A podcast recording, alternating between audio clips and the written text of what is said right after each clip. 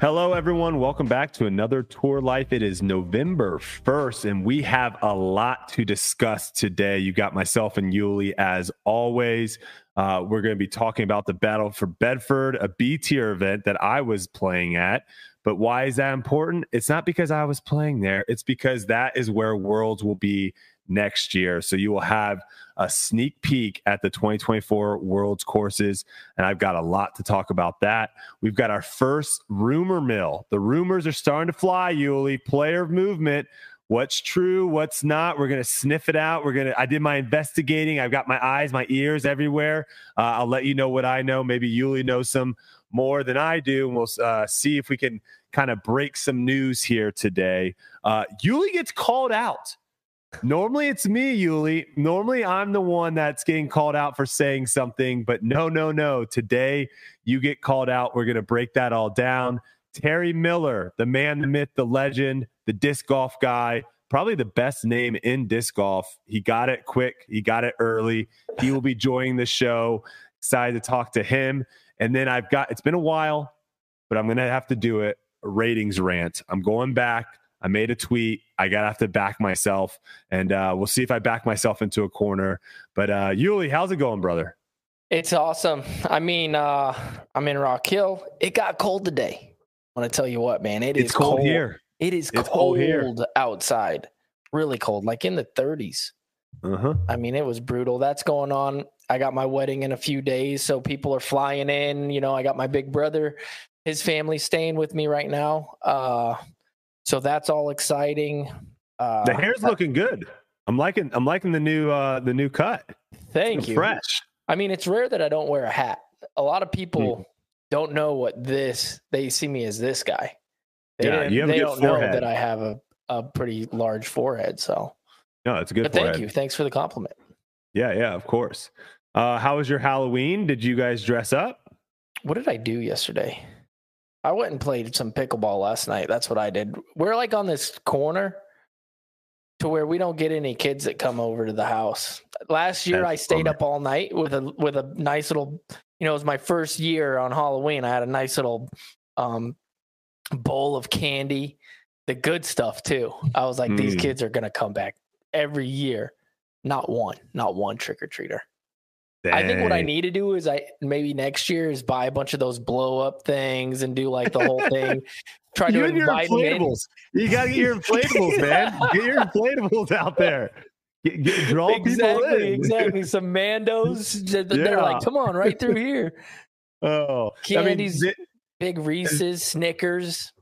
I was unfortunately not able to partake in the festivities this year. I actually drove 17 hours yesterday, just oh. straight Lynchburg to Dallas, just straight on through. Uh, but this is my favorite. Like the next few days are like my favorite time to scroll through TikTok, to scroll through Instagram, because some of the videos that you see from people is incredible. I saw, I wish I would have the video here so I could show you um, and everyone watching right now. These kids dressed up as Transformers and their costumes, they can walk around, right? And then all of a sudden, if they're like transform, they can get down and literally look like a plane, and you don't see the kid at all. They they're on the ground, they look like a plane. Another one was Bumblebee. It looks exactly like a car, the size of a kid, looks like a car. You can't see the kid at all. And then it's so like cool. trans, it's like transform. They come up, they press it, like the kid falls down. It's like, that's that's got to be the coolest thing ever. Um, I did see your cork, your corkies maybe dressed yes. Up. Yeah. Yes. Silas, throw the picture up. Kelsey brought uh Moose Man.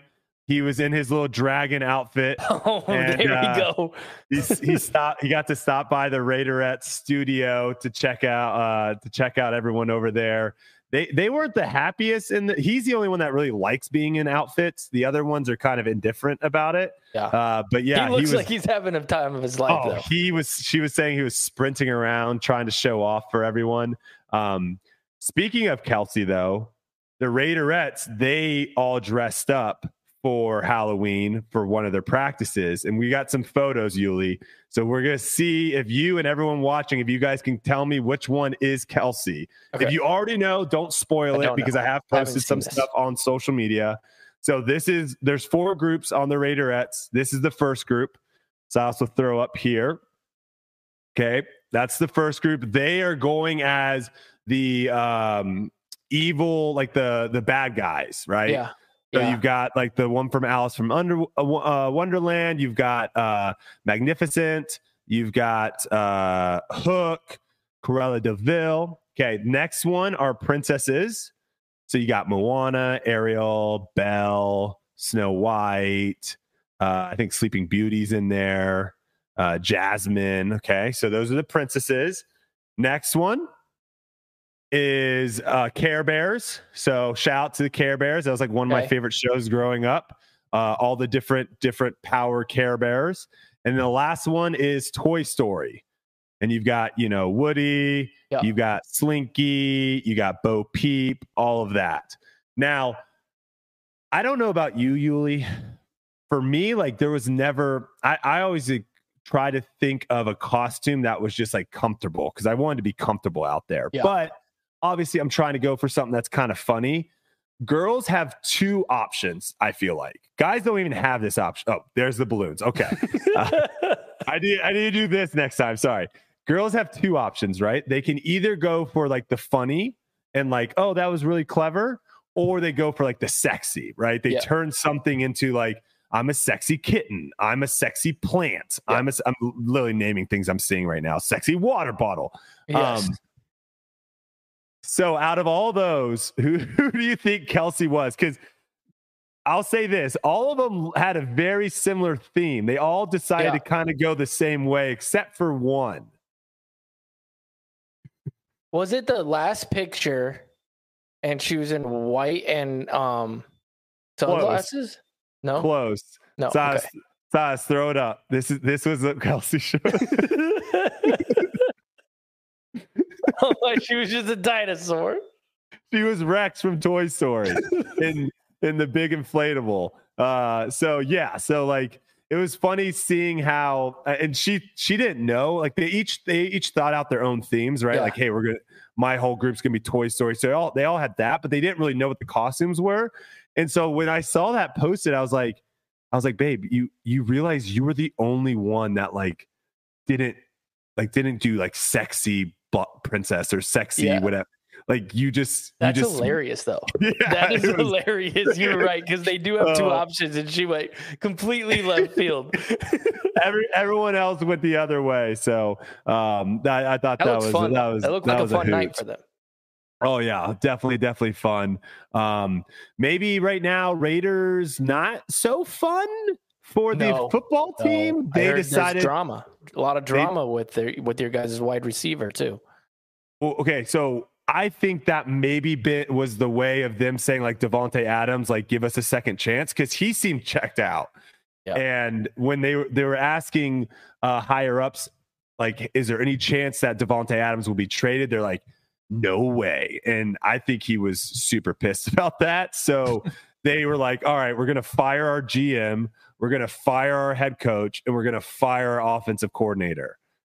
And so maybe that is a way of being like, hey, give Yeah. us a second chance. Well, you need to. and I they mean, benched and they benched Jimmy G. That was the Yeah. first thing the the new coach, Yeah. uh, Anto- I think Antonio Pierce did. Mhm. He's like, Jimmy G, you're on the bench. So I don't know. We'll we'll see what ends up They happening. I'll I'll I'll be at the game this week against the Giants. Um, you got to win that game, right? You got to win that game at home. So except we- for their we- quarterback looked good, pretty good. who? Oh, the Giants did they- quarterback? Did you see that game? The Jets Giants No. game. It was like No, no, it was like the lowest scoring game ever. Anyways, it doesn't matter. They all look bad. Yeah. Um, there's a lot of bad teams. We don't we just don't know which teams are really bad and which teams are just bad. Pittsburgh's Um, really bad. Maybe. It's tough to say. I mean, who knows? Um They're pretty bad, man. all right, so world's so world's courses. So I played at the Battle for Bed- Bedford. How'd we you do? played- I didn't look. I usually look at all the scores and everything. What Terrible. was what was uh, who won? Just give me who won. Uh Chris Chris Dix- Dickerson won by 7. Ooh. Um yeah. I I I was like 10 I think I was 10 back from him or something like that. Um wow. So you got like yeah. top five then. I I ended up getting the flu, which I was really freaking annoyed about. But to be fair, whether I was sick or not, like I wasn't coming into this tournament Feeling with great, great. form. Yeah. Well, no, just like I was wasn't really practicing ever. So Yeah. um, I kind of forgot I had a disc golf tournament, and I kind of forgot how much it sucks playing a tournament when you haven't practiced because you start having these expectations of where your game should be doing, and Mhm. you didn't. So I, I had one good round. Uh, I ended up having uh, the best round or tied for the best round at New London. So Chris shot five under the first day. I shot five under the final day. Um, so that that's a good score out there. But I I got to talk to Nate Heinold, who is going to be the uh, the TD at Worlds next year. He's the one that him and his team are putting in the course at Ivy Hills. New London, I think, is almost pretty much done. There's a couple holes that I kind of said, hey, I think there needs to be tweaking here, some OB added, maybe turn this one into an island, just to make a couple of the holes that are kind of on the easy side a little more difficult. Yeah. I, Ivy Hills is a really cool property. It gives me, it's it's like D-Glow vibes, but on a golf course, right? So, but the golf course is a nice one. It's not like uh Emporia. It's not like that dirt field that we played in in Austin. It's a Ugh, nice yeah. course. Those So so I think uh I think people are gonna like this world. And I'll say this, Uli, if it is over 15 mile per hour winds, Ivy Hills is going to play tough. Tough. Which I love. No. They I think they're gonna make it a little longer. I think I think they're worried about moving it as far back as they want to because of uh it being a B tier event and the level of players playing at the event. But I it was it was a good length. It Gotcha. not it, it was I, I like the course a lot. I, I think it I think it's really good as far as where it is, and I think they're going to continue to build it. So we've got videos which I can kind of explain a little bit more towards the end of the show, so you guys can make sure you can tune in and watch some of those previews. But um, I think you're going to really love New London a lot. I, I, I still think that's one of the best world's uh, wooded courses that will play all year. And uh, yeah, I'm just really excited to have people come into Lynchburg and kind of see what Lynchburg disc golf is all about. So it'll be it'll be exciting times. Um, all right, player movement rumors. Have you heard any of these, Uli? You- what? Okay, I can't really, but here's the thing. I can't really speak on it because I have I get in the trenches, you know what I mean? And Yeah. I've I've been known to be, you know, to try to recruit some players from time to time, so Yep. I can't I can't you know, I got to stay professional and make sure that everybody knows when I talk to them that it's uh it's not going to be broadcasted on Tour Life. So like this is all you this segment. But I will if right. if it's something I don't know, I will jump in for sure. Okay. Well, if you're if you're watching live right now, guys, if Uli, you can you can really dissect Uli's face here and try Yeah. to get try to get a read off of what I'm saying. Maybe maybe he gives some maybe he gives some tells away of what I'm saying. So, um, all right, Wait, Alden Harris, Alden Harris to Discmania. let me put my Okay. poker face on. Alden Harris to Discmania. This was brought to me from That's kinda- Hunter and This is kind of fire looking though. Sorry, go Well, ahead. you look like the Unabomber, the uh, that poker player. The player. Eula bomber. I've been The called that Yule before. Bomber. Ooh. Ooh. I like it. Um, so Alden Harris to Discmania. This was this was brought to Hunter and Trevor's attention because someone said they saw that he joined a Discmania collector group on Facebook. So was That, that, happens every year. That's so funny. was These that little things something happen. was that something he didn't really think was going to be noticed and no one thought he was going to get caught now i did obviously dm dm him and say alden what's going on here do you have anything to say about this and he said i can confirm that means absolutely nothing um, he also said once he has the slightest idea of where i'll be next year i'll come on tour life and tell you Oh, so we Even might get breaking new yeah, we might get breaking new, news from Alden. As of right now, he's he's going towards the direction that uh he has no idea where he's going to end up. here's the thing. But All right, I'll jump in because I don't know anything about Alden, but I do know this. Dude, he's a don't go. You don't go on. You don't go on Discmania Collectors Group just to look around. Unless you're trying to message a couple people because your homie Babcock is telling you this is a good run, that's a good run, these are rare. And here's the other thing Discmania, their discs, they come out in like, they don't have a lot of the good stuff. You know what I mean? Like it, the collector page is big time because a lot of the runs are very rare that Simon threw and the Eagle threw and all those things. And Prodigy's so, kind of the same way, right? Like there's certain runs it, that people know with yes, Prodigy that it's like you got to try to get those. I will say that over the years, Prodigy has come out with a lot of discs, and and that's not. I feel like their collector market has kind of gone down a little bit because of that reason, because their discs have improved. Discmania, they just have a lot of old. Their plastic that they they they come up with like every year seems like there's one run and this probably happens with superstars like Simon and Eagle. They throw one thing, and then everybody wants that one thing. You know what I mean? Mm-hmm. So yeah, no, that's my take. I think I'm going to say Alden, good try. He's going to Discmania. The the only thing that gives me pause with it is the fact that he he has been known to troll. He has been known yeah. to do some stuff for his social media. Um, so I, it's not out of the craziness that oh, maybe oh, so he, he might was, adopt me. Yeah, maybe he was just bored one day and was like, "Hey, I bet if I join this fa- Facebook group, I can get people to think that I'm going to Discmania." Who knows? But hey, if he starts joining other places, then we can really we can really dive. Maybe next well, you, week. You remember when we found out, I think it was last year, we found out that like Dynamic Disc was creating, I think people had found out Dynamic Disc had created like a Ricky Wysocki page before it was announced. Yeah. And then and then I think they freaked out. So then they started just creating random pages for every player. Yeah. They had like a Paul McBeth one. They probably had one for you. And so Good they were trying try, to be like, yeah. oh no, we just have like these pages for everyone. Yeah. Uh, when in fact they were uh they were amateur they were, uh, stuff uh, right there, yeah, man. Amateur yeah. stuff. We see right through that. Yeah. Uh Don Don real quick wants to know what's what am I doing? I'm I'm with Discraft for another year. So I'm signed through the end of 2024. Uli, what's your what's your current signed through uh, I'm signed through next year as well. Okay, so me and so Uli this are both year and next year, I think. I signed a oh, five oh, year. Okay, yeah. so you're through 2025. Mm-hmm. You have two more years. Okay. Yeah. Okay, nice. Uh, next one on is Gannon Buhr. Gannon Buhr has been seen. Oh, and making... I will say I'm a discrafter for life. It doesn't matter. Oh, okay. Yeah. Oh, gotcha. Okay. Yeah.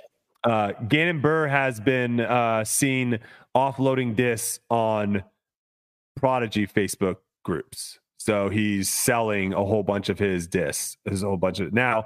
I have seen him do this in the past as well. Yeah. To be fair, though, the last time I saw him doing this, he was also yeah. trying to get out of his prodigy yeah. contract. So I don't know if that really holds water of like, hey guys, no, he did this last year. It's like, well, yeah, he was doing this last year, and I think he thought he was getting out of his contract. So listen, if I was prodigy, I would do everything in my power to sign that guy. I would. You got to keep him. Got to keep him and Isaac, right? I mean, that well, not just because it's it's Gannon, but all the stuff that happened before. And then and then you guys come to terms with him staying for another year. It would really look good if you figured out a way to keep him and be like, no, we you know, we squashed all that stuff and it was to the point where you sign him for another year. If you don't, it's just like one of those things where he was forced to be on the, on the team this year and then now he's bouncing. You know what I mean? That's what mm-hmm. I'm I'm thinking. If I was Prodigy, I would be like, What's the number? Give me the number and let me sign the check. And we'll make it happen. Yeah. yeah I mean, we'll, right? Yeah. We'll, I don't know. Yeah, I, I, I think if I'm Prodigy right now, my focus is on Gannon and Isaac. And then if I have to let other people go to create room for that, then I think I'm fine with it. I mean, I'm I, if I'm Prodigy, I'm almost like fine with just having those two guys. Like that's my team. Gannon and, and Isaac. Like that's hundred percent. And Cale, you got to keep Cale.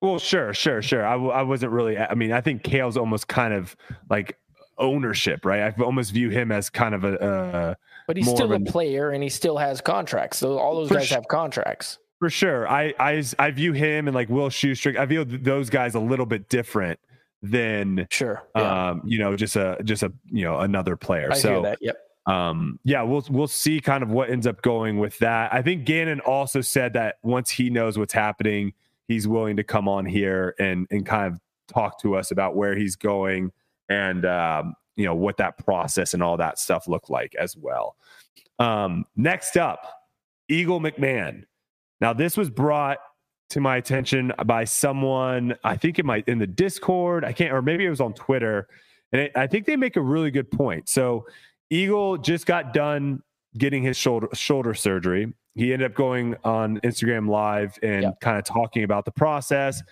And he's saying right now, four to six months is where he's looking at as far as recovery time. And he's even leaning more towards like the five to six months. So he doesn't even think four is in there. He's also very aware that next year the, the season's super backloaded. So he's not super concerned about trying to come back early because he knows all the big tournaments are later in the season. So we might not see Eagle play in an event for, you know, another half year from now, Yeah. right? That makes me kind of think he's not leaving Discmania because if he's not throwing a disc, he's not, he said he's not going to be able to pick up a disc or really throw a disc for three to four months. If he's not doing any of that, Get your It almost makes you- check. it almost Every makes you month, feel yeah. yeah. it makes you feel like he's comfortable with di- his disc he's comfortable with like the recovery process coming back and then he doesn't have to learn a whole new bag to me that seems like that would be a lot to ask is come back in the middle of the season and also learn a new bag at the same time i think that might be a little bit too much to ask and so this this leads to me this leads me to believe that i think he's staying with Discmania i don't think he's going anywhere I can agree with that. Yeah. Um, so we'll see. We'll see if that ends up happening. But uh, he's also, you know, the other big name outside of Gannon that their contracts up at the end of the year. Uh, speaking of surgeries, though, Kona also had her s- surgery. Um, has a I don't know if you saw, has a crazy scar, man. Yeah. That stuff, that is wild. Um, and it looks like everything kind of went well as well. So both Eagle, Kona, we are wishing you guys a, a, a quick and speedy and healthy Yes, recovery with both of your guys' uh, surgeries. Um, before you, uh, before we get, before we get um, Terry to come on, oh, I need to add one extra thing. So, Uli, if you have something to chat about real quick, I'm going to find this link real quick so I can give it to Silas. Um, Well, you know what? You played a tournament this last weekend. So did I I. did.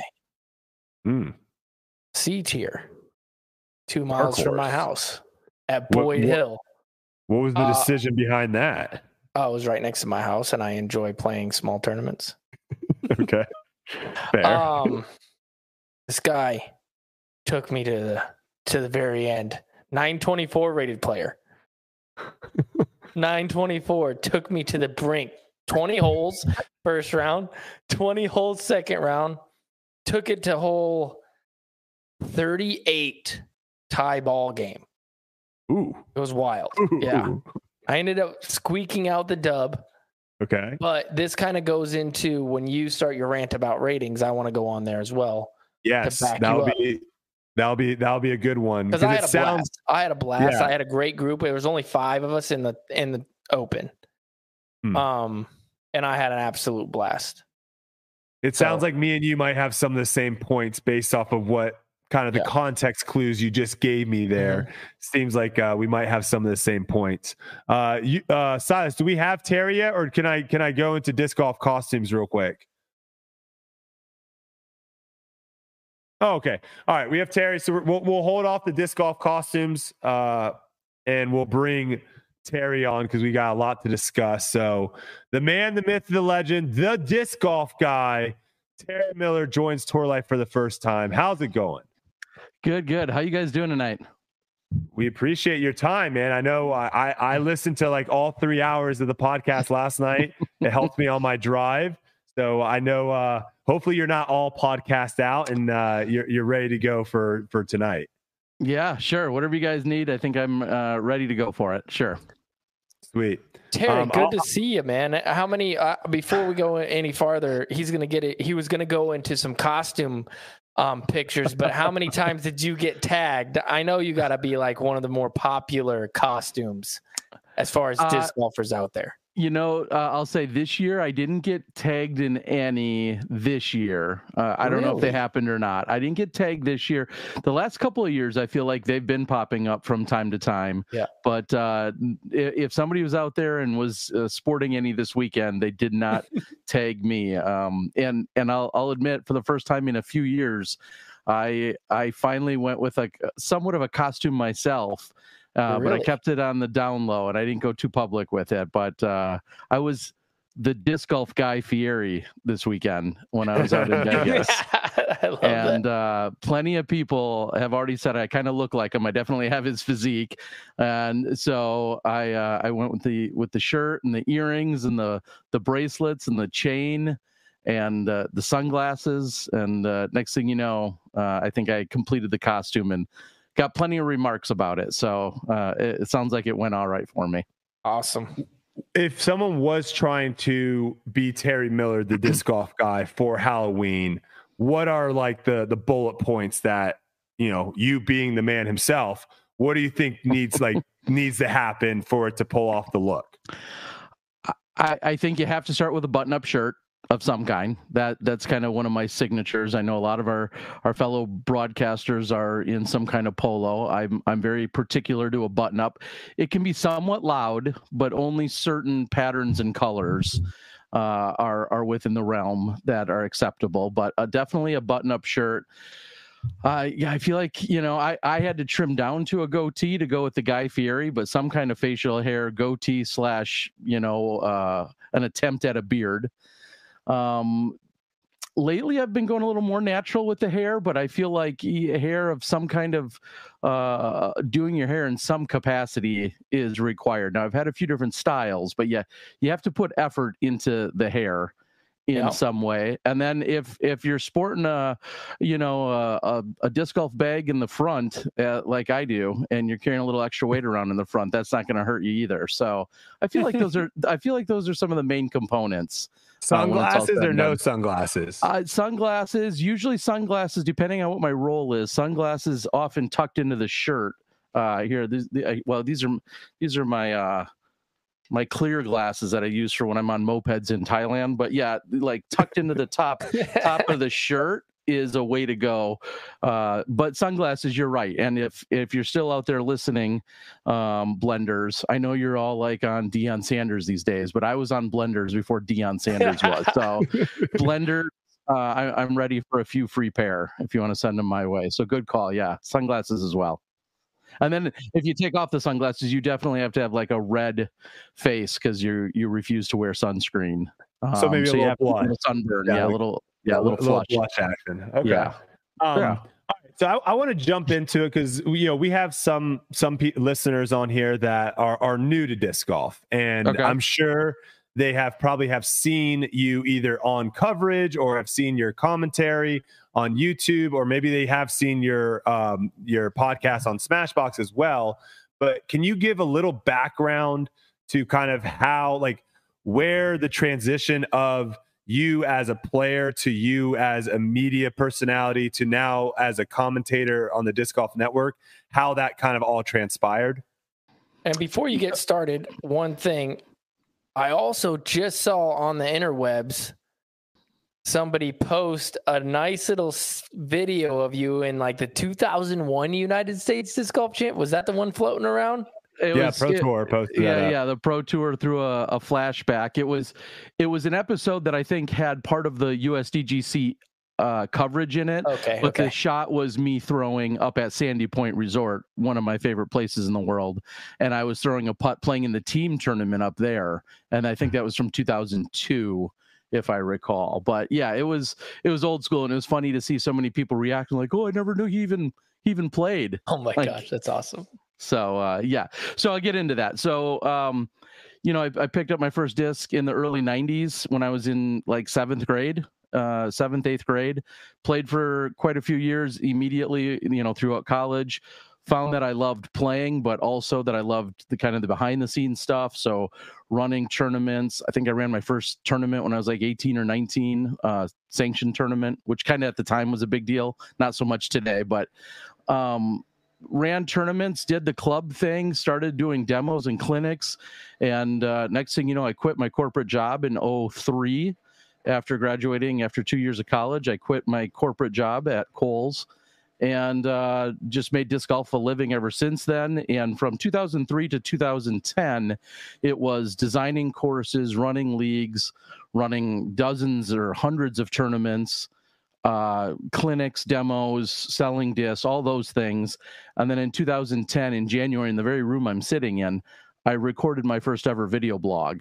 And mm I just uh, thought, well, I'll just uh, talk about what's going on in disc golf and started to record that. And then it was a, like a year or two later is when I went to the memorial and I'm like, hey, like instead of just me talking about like the newest products that are out, why don't I?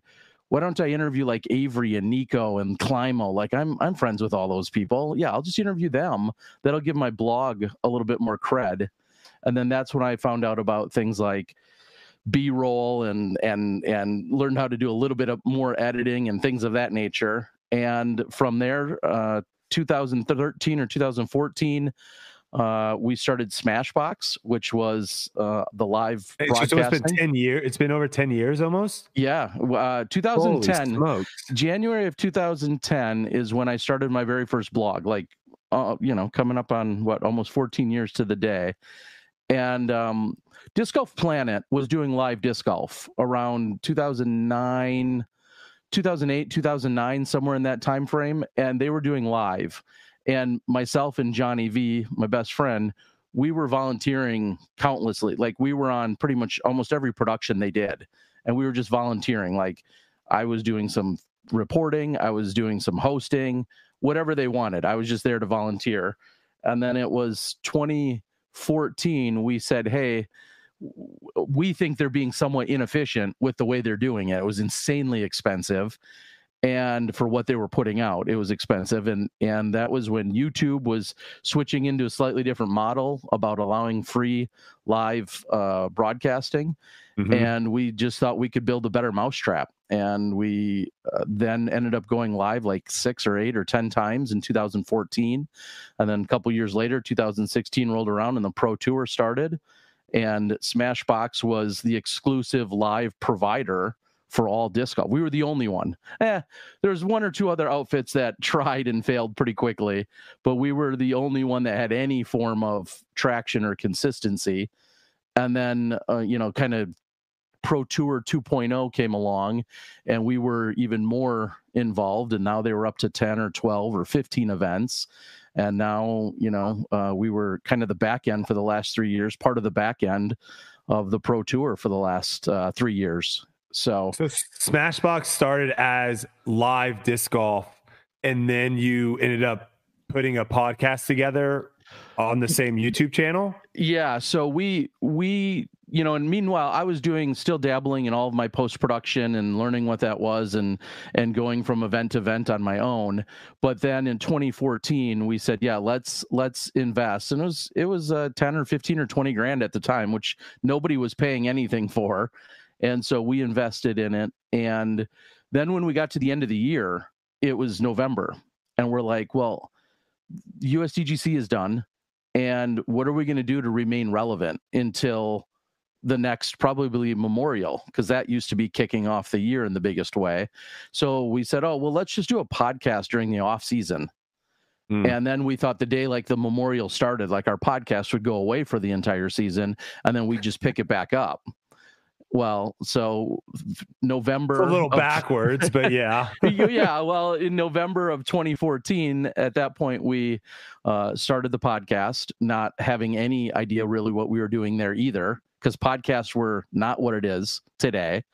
And uh, we did the podcast from uh, 2014 and 478 episodes later, we just wrapped up last night's after three and a half hours. yeah, that's crazy. Um, so, so, yeah, that's the long journey. That's the abridged but yet long journey.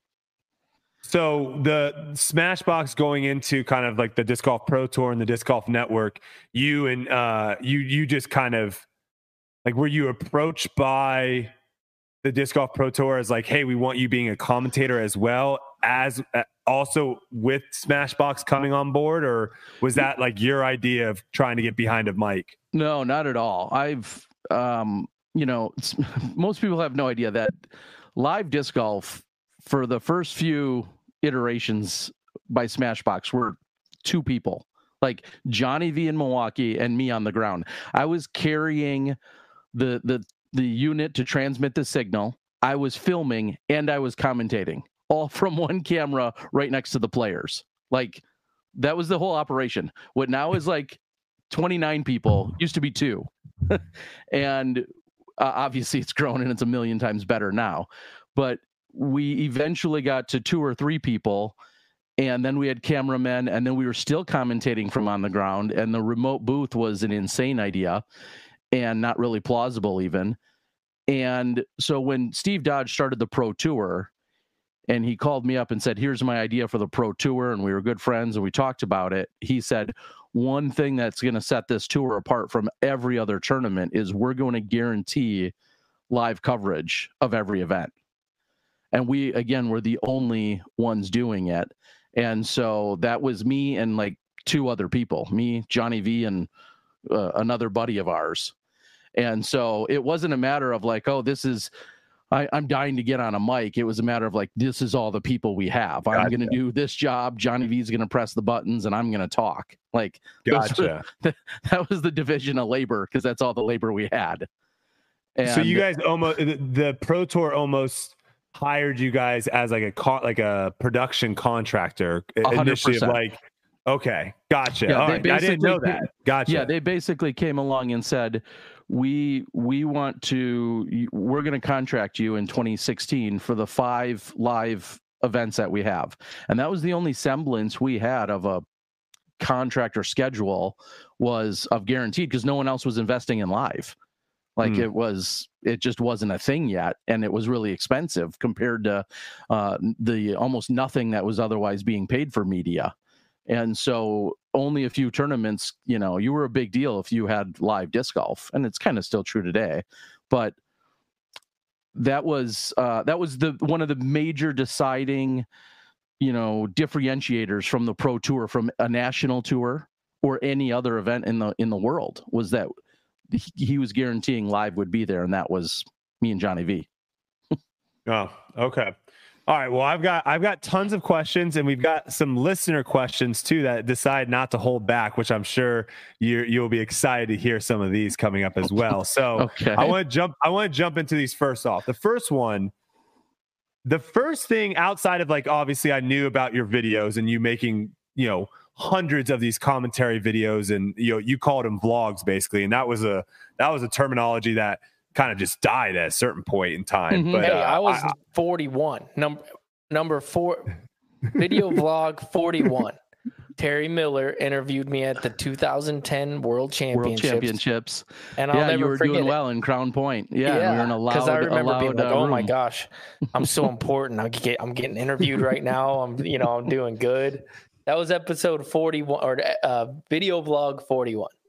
Anyways. Yeah. So, so the two, the two things that I, when I came into disc golf, the two things that I was told and like kind of introduced to you was the disc golf guy YouTube channel. And the second one was putting world champion. Okay. Now, sorry, don't worry about the balloons. This is this is the thing we have to deal with. Um, I, I, can do all I can do all sorts of crazy things over here if we really want to get crazy. So, um, what is your thoughts now on the PDGA saying no? Terry Miller actually is not a putting world champion. Well, for starters, there was never never a thing. That was never well, a thing. No, no, no. To be clear, I was not ever the putting world champion in 2011 um, I what they did is they had the putting qualifiers like they do every worlds, and that was one of the few places I was like, hey, you know, because I wasn't winning any distance competitions, and and so edge and putting were the two places that I had a chance to do well outside of maybe playing, and so they had all the qualifiers, and I think I was in the top. I don't I don't even know four or five in terms of all the qualifiers, and I didn't know what that meant at the time because I had already attended like ten or twelve worlds, and every worlds runs their competitions differently. I had attended every world since 96 at that point. So here we are in 2011. And then in 2011, they had us go down to the wharf in Santa Cruz, right? Oh, nice. And they set up like two, four or five baskets and they had all these different stations and they went in reverse order. So if you had 22 points, you went first. If you had 23 points in the qualifier, you went next, so on and so forth. So they go through all these people and then I'm at the very end because I think the one or two people that had qualified higher than me didn't show. Like Yeti might have been one of them. He had me by a point or two. So they go through all these people and we get to the very end and then it's me to go and the score has been set. I don't even know at what number. We'll just say 30 the score had been set and you have two minutes to run around to these eight different stations and throw all these putts. Do you remember in the this? sand. In the in sand. the sand.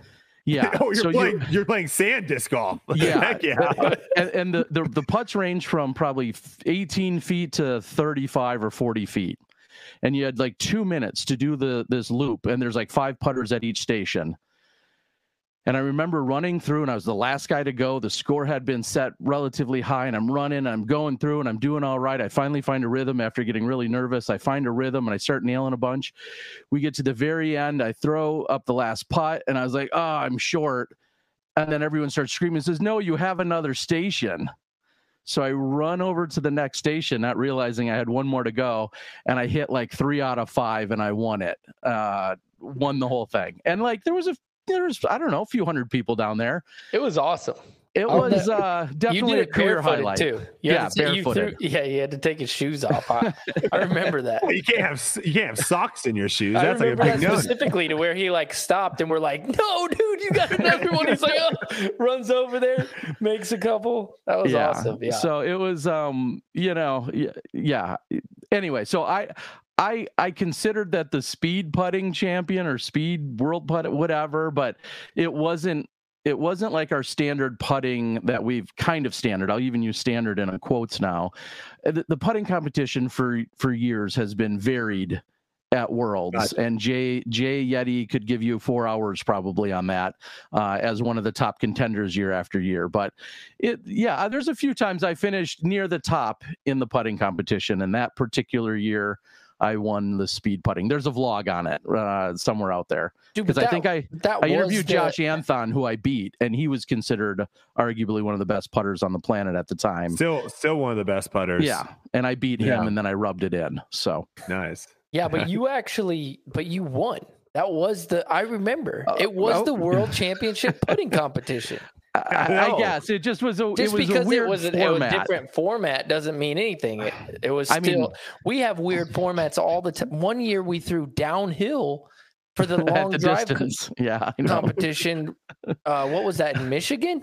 Michigan West- in 08. Yeah, 08, Michigan yeah. in 08. Yeah, yeah. So That was my only top top ten in the long drive competition. Dang, I should I should have showed up if it was super downhill. I should have showed up with an ultra star. Just let that thing glide all the way down, baby. yeah. So, Um, so don't try so to. call call it whatever it is. You know, I I think I don't know if I'm more proud of that or in 08, I won the only offered pro glow world championships over at Oh. Colebrook. You or did you do that, Uli? Probably. I didn't do the. I didn't. I was there, but I definitely didn't. I I, know beat ya. Colebrook. Colebrook Yes. destroyed me in the tournament. That ruined my whole tournament. That place. and that's the only reason I cashed is because I destroyed that course. Yeah. So, so That yeah, they had brutal. glow. They had glow that year uh, on like a Friday night, and I went and did the glow, and I won. I've won more money at that course than probably any park in the country. It's super tight and technical and short and wooded. And uh, then I played it in glow, and I I destroyed the glow field as well. so I'm I'm proud of that one as well. Those are my Those are two big Multi-world moments. champion. I, I mean I mean putting. I mean, whatever. Or or I'm just some guy who doesn't know anything on the microphone. Okay, so back back to Brodie's original question though. yeah, because te- technically, technically, no matter what you want to call it, the PDGA does not recognize it as a world champion anymore. They I- they have decided to strip all that, even though they it was there. They claim that it never was a thing. Uh, what are your thoughts on that? I, I, I side with Climo, who has notoriously said those are nothing but a bunch of reindeer games anyway. Um, like I'm good with that. They they are extra events at Worlds that are fun. They they don't always have the top competitors that could win it even playing in them. Am I proud of those moments? Of course, but at the same time, I'm I'm not I'm not legitimately demanding any any sponsors make up a commemorative disc for me uh, to recognize them. If they wanted to, fine, but I'm not. That's not in my demands. Okay, fair. Uh, so fair I'm, I'm, okay with that. It it's cool to be a doubles world champ. I filmed a ton of those. Like those are really cool things to happen, but they are currently still basically side games to the worlds. Sure, that's how I, I feel. I just didn't like that the PDJ is like trying to act like they never classified them as a world championship when in fact there is articles written on their website saying world championship. So that that that's my only take on it. But um, uh, sure, we, we, can we can move on. We can move on. Um, all right, talk to me about this disc golf storage business. What what is this? you you you have boxes or something? What's going on here?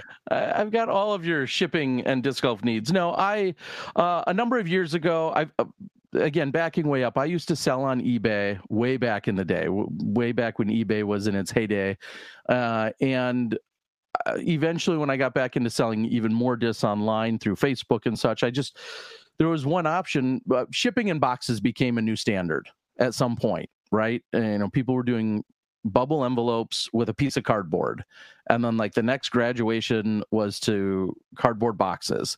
And there was one gentleman in the Midwest that made them and i just i didn't care for his business practices and so i thought well i'm going to ship my own discs in my own boxes and did a lot of research and went out and had a die made up and had these produced to make these shipping boxes and then after a year or two of just sitting on that i was like oh maybe i should like really offer these up and sell them to people mm-hmm. and so um, i took a play off of the saturday night live skit and uh, offer up my disc in a box which are uh, made for shipping discs uh, to people. And now, I don't want to say nine out of 10, but I bet you quite a few discs that either of you receive or, or pass through you at some point or around you are likely in a box that I had made up at some point.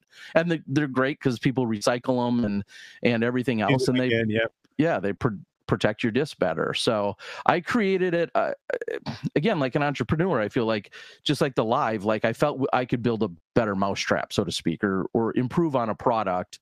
You know, I didn't invent cardboard or boxes or mailing, but uh, I feel like my boxes are better than what we're currently out there. And if people want to use them, I'll ship them to them. Disc in a box. I don't know if we should be having you too saying those types of I'm not, phrases. I'm not. I'm not saying. I'm as you see. I'm not trying to say it at all. I'll let you promote it as much as you want. Yeah, I, just... I, I, already know what happens when I get close to saying stuff like that. So, um, all right, next next topic.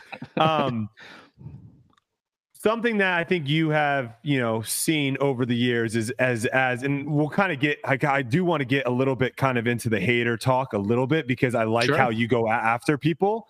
Uh, I respect okay. that a lot.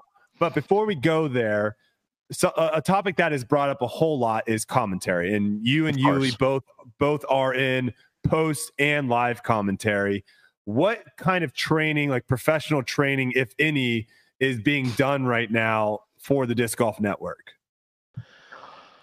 Um, short answer is not enough, uh, in my opinion, and and I I think they recognize and know that. Um, my background is in live disc golf commentary has been nothing but my own experience and I think that's the, the same for most of our commentators, whether they're uh, color analysts or whether they're play by play or you know host slash play by play. And I I would go as far as saying I don't think there has been enough training in a formal or professional capacity and I know that is a a piece of feedback that the tour has accepted and hopefully is striving to address because because we want it. I know I want it. I know Nate Doss wants it, and and Val, eh, all of us, any one of us that sits there, as far as I know, any one of us. If we were, you know, given a training or a lesson, whether it's a multi-day or a ten-hour seminar or a half hour feedback session and or anything in between, we would take constructive criticism and professional training and feedback. Um, but that currently isn't happening. You guys started something which I thought was something that was very needed on the live coverage, and that was you started like the pre-show or what, what is it mm. called now? Tournament Central. Tournament Central. And that was something that I thought was a huge, huge thing because you know you tune in to disc golf at three o'clock, and then all of a sudden it's like, all right, we're on hole one, and you're there's yeah, just like the no build card. up. Mm-hmm. Yeah, there's no build up. There's nothing. Whatever happened to those two people? There was like two people that were there for like a week that were doing Tournament Central, and then like they just disappeared. What what what, what went down there? Uh I, I don't know all the details to be to uh, let me let me before I even go any further with that. Um, it's I think it's of note. I I am not a an employee of the Disc Golf Pro Tour the Disc Golf Network. I'm a independent contractor. Well, Smashbox was contracted, both the services of me and Johnny V. Uh, for the last three years, we've had a, a contract. Um, but I'm an independent contractor essentially versus some of the paid employees. Now, most of is that most, is that all the commentary people? I was just going to say most of the commentary people are. The exception now being Brian Earhart. I want to say he's the he's the from a talking head perspective, he's the only full time employee of the network versus myself, Philo, Ian, uh, Sexton, Doss, Jenkins, uh, Zoe. Is that is that uh, Charlie, Charlie uh, Juliana? So everyone at Perkins, every one of those people are contracted in some capacity. So I I, okay. I, I feel like that's worth making that distinction right off the top. Um, and your question was uh, what what again? There was so you guys started the tournament central thing. Oh yeah, okay, yeah. And you start with two people that no one had any idea who these people were, and then they just like vanished. Yeah, like a um, week later or something. Yeah, I, were the, they I, were they just terrible? I think the initiative was to have this the show, this tournament central, which you know is is trying to do what you were you know asking for in terms of a lead up and then a post game as well.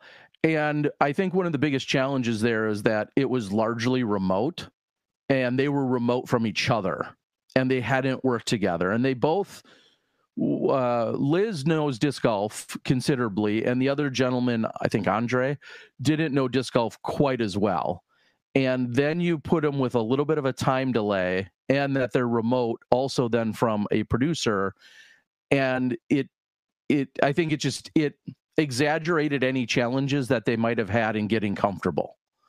And so ultimately, um, they they both I I don't know if they both got frustrated or I, I, I can't really speak to exactly how it all went down, mm-hmm. but I know that um, you know then there was a different combo that was kind of tried out.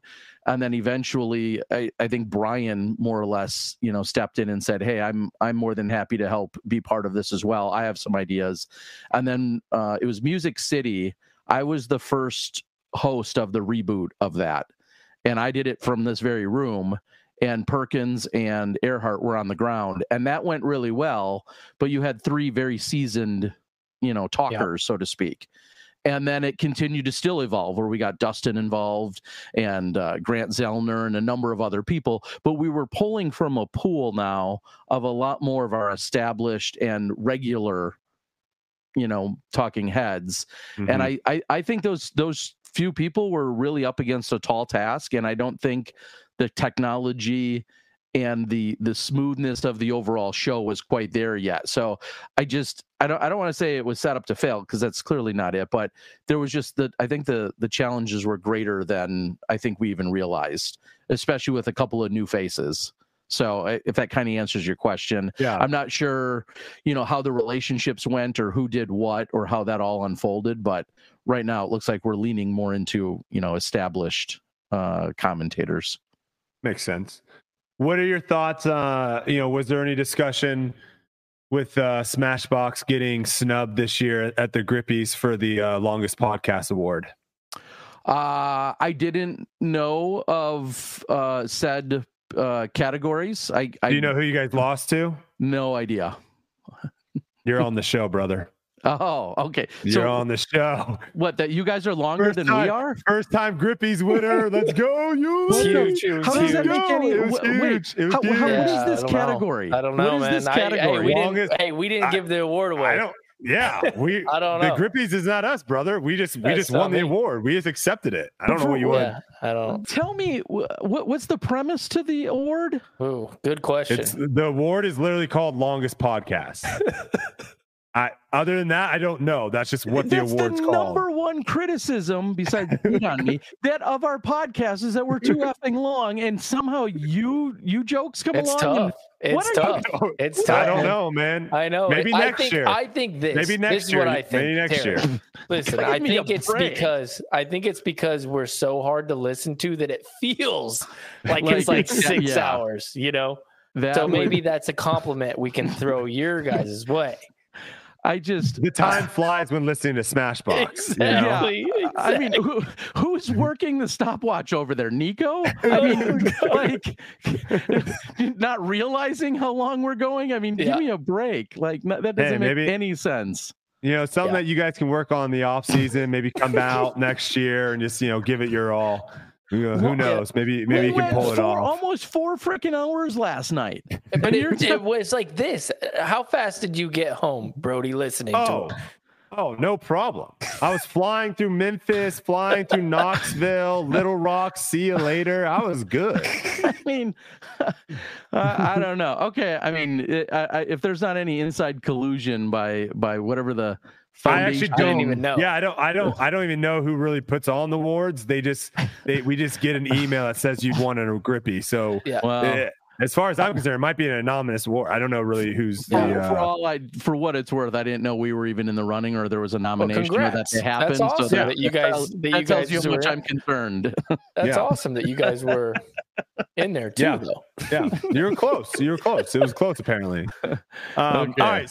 So next next year, there's been. uh I almost said scuttlebutt, and now I did say it. Which I don't know if that's a word that either one of you guys ever use in your vocabulary, but there has been some scuttlebutt about wanting to see Terry Miller back on the disc golf course. And you've got two you got two people right here that do practice round videos. You got me and Mm. Ezra, and then you got Uli on the Jomez side.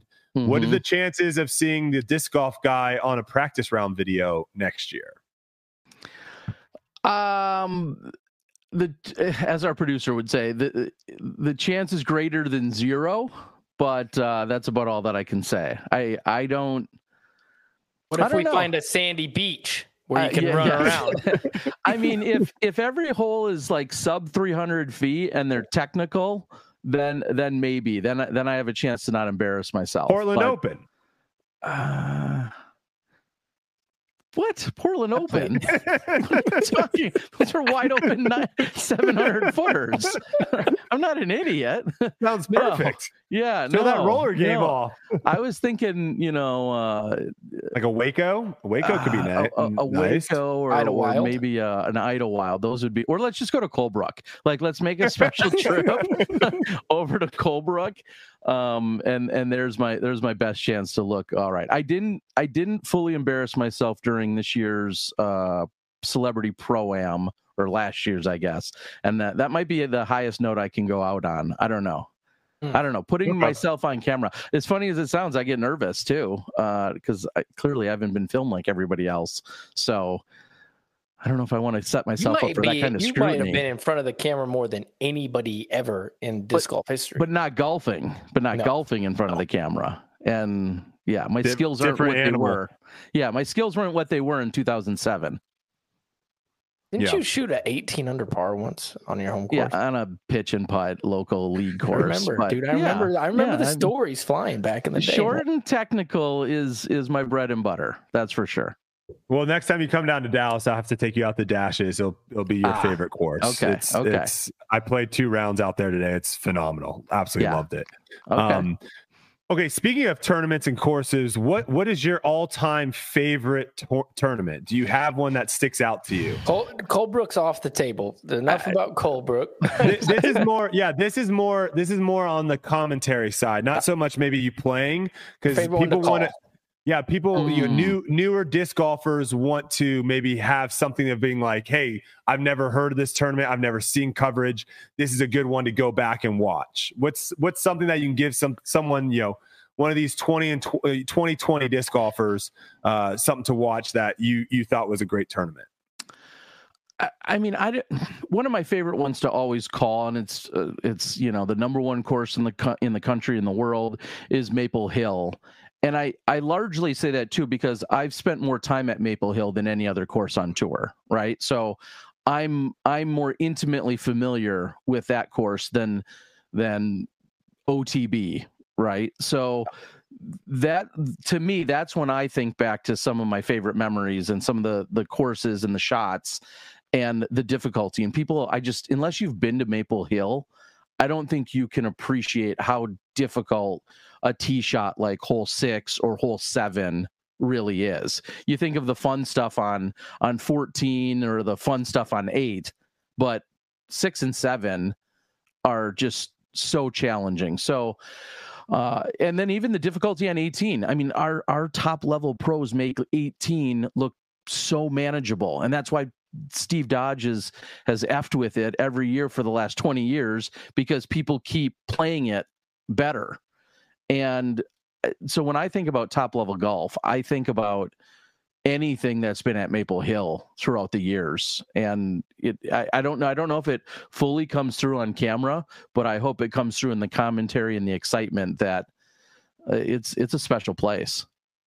Yeah, no, no doubt. I, I love that, and I, I've always told people, I think the number one destination place, like if you were going to do a guy's trip to play some disc golf, you do a week or half a week at Maple Hill, and then you do the other half up at Smugs.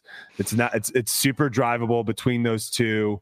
And they're close enough to where you can knock them both out back to back, and you'll get three awesome courses and have a really good time. So I, I I think it works for the pros, and I also think it works for the AMs because especially Maple Hill, there's so many different layouts that you can play to where it's just different every time. And it's exciting for you guys to call it because the holes are so hard down the stretch that you just never know what's going to happen. And it's usually tight, you know? Like Mhm. this year with Matty O winning from the second card, like it wasn't even close. And that's so bizarre that, oh, that the lead, just so you know, the, the lead card also won the grippy, I think, this year for biggest choke job of the year. Yeah. okay. I mean, Yeah. It's pretty I mean, hilarious, but just yeah that's a whole nother story like when's the last time we saw the you know uh, somebody ice out so to speak the entire card by just taking taking it away from them off the Yeah. chase like that's a whole nother you know insane story Yeah. of the year Yeah, Yeah, that, I- was- that was crazy. yeah and i agree with you that uh you know smuggler's notch you know has a little bit for everybody again of those two courses i i would i would play 10 rounds at at uh brewster before i'd play a second Right. round at fox run meadows Mm.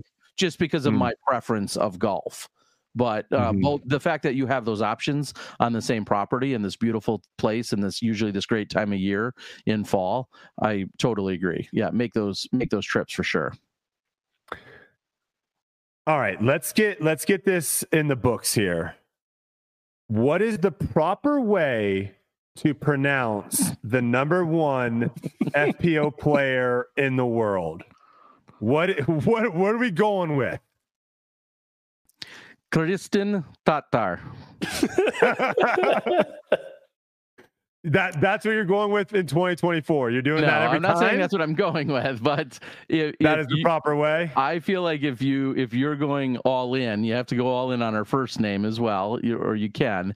Kristin Tattar is, in my opinion, uh, again, I'm deaf in one ear, which is a whole nother story as a commentator. but when I hear her say her name, that's what I hear.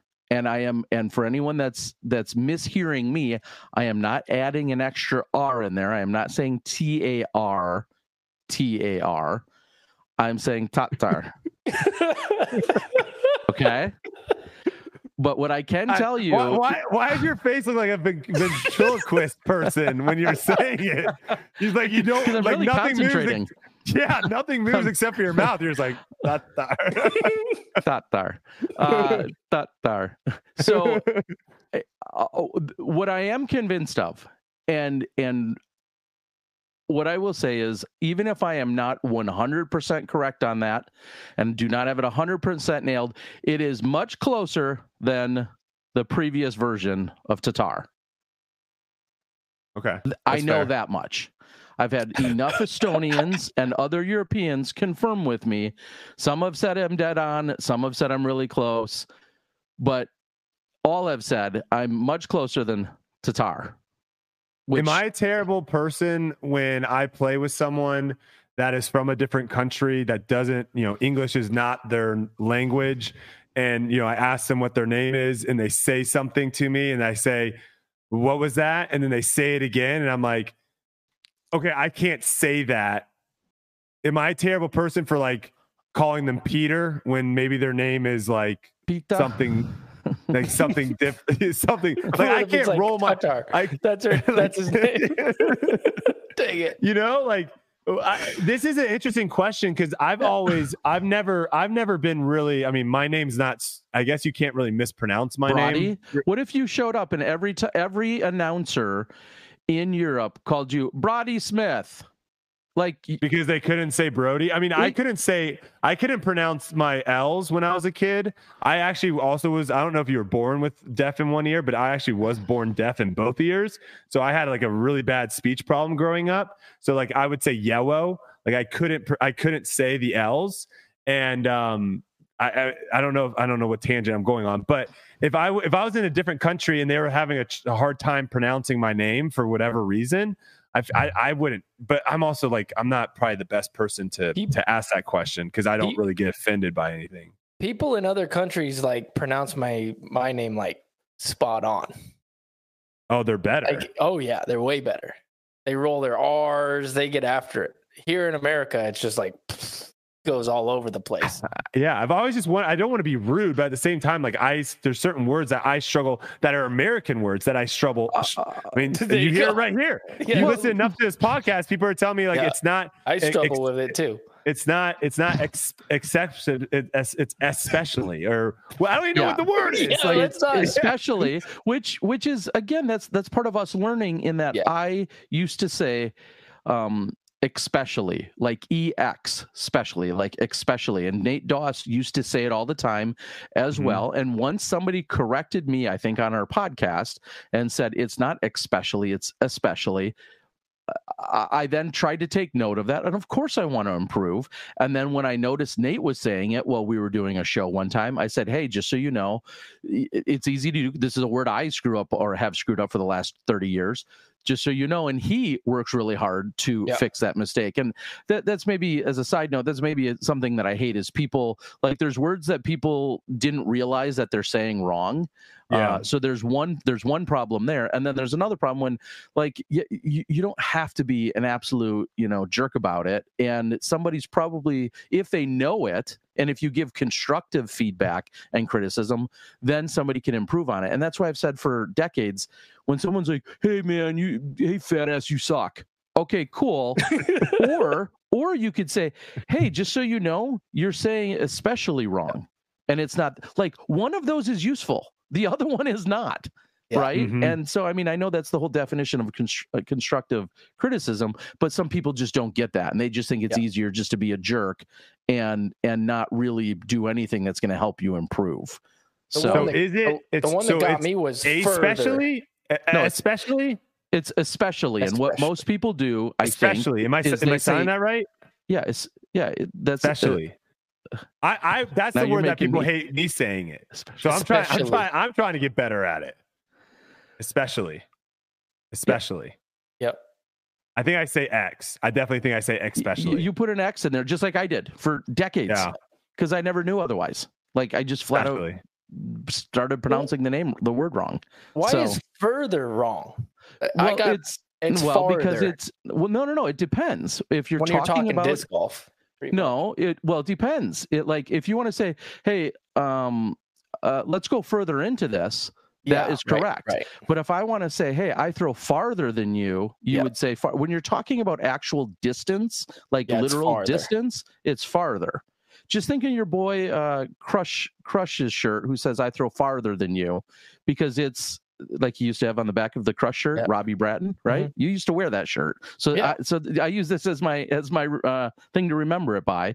When it's actual distance, it's farther, and when it's figuratively, it's further. See that And helps I also me. didn't Terry. know that. I also Come didn't know on, that Terry. Until five years ago. But here's the thing, guys. We're talking about the English language, and I put syrup on my waffles, but I put syrup on my pancakes. Syrup? So Syrup? this What's is this syrup? is a you know this is this is the this is a this is tough. It's tough to it's tough to figure it out, but syrup? What is um, syrup? I've never heard of syrup it's before. delicious. You should try it out. It's very good. Um, all right, let's let's keep going. We got a I couple don't more want to go down for- that route or that route. Yeah, Yeah, a couple more questions Wait, before we get you shut out of here. fatty Brodie. You no, just shut up, fatty. You should Hey, know man, how to say come that. Brodie. What is your deal? on. Um, all right, so let, so let's let's talk about a little bit of the negative feedback because have you seen like when you first were putting out YouTube videos, were there was there negative feedback on those, or have you seen as the sport gets bigger and bigger, as you have gotten more and more popular, more of that negative feedback? it it definitely has grown one because i was one of the only people putting out content. And so not to say that well you have to be happy with because it's the only thing. I mean there was clearly even negativity there. Some people just flat out don't like me don't like the way i pronounce things you know because i have a midwestern accent. And so some people just get really hung up if i say bag or bag wrong or however they want to you know say that it's said. Some people think i have some kind of um you know attitude about a player or just because or i make a joke that doesn't land or i make a joke that does land but you just don't like it. Like great example is the gannon buhr situation not too long ago where i said something about his putting and me you know seeing a beard being grown. Like the people most people knew that was funny and or true but if you're a huge like hardcore Gannon fan and you're on the fence of not liking me, well, like that's going to just send you over the edge. You definitely hate me for that. Like, and that's that's. I mean, those are just the numbers I have to play with, right? If I'm gonna take any kind of risk whatsoever. Um, so yeah, it is definitely grown, and then it's also grown because I'm sure other commentators and other figureheads have come into the sport and they just prefer somebody else. So again, because our society is all jacked up, it's not good enough that you just may prefer Uli over me. You have to then tell me that you prefer Uli over me. And Mhm. it's like, okay, thanks, I guess. Um, so yeah, it, it definitely, and then of course, just the sport, the numbers, right? The numbers have grown. Here, one of my greatest uh, semi analogies is there's like literally Facebook groups of I hate Joe Buck or I hate Troy Aikman or I hate whomever, right? There's Facebook groups, there's probably Twitter or uh, Reddit threads and sub threads, what all these hate around all these multi million dollar professional broadcasters for a billion different reasons. And you have to think how much can they possibly care if they're doing their job that the network likes and they are by and large on the right path you you just can't win over everybody.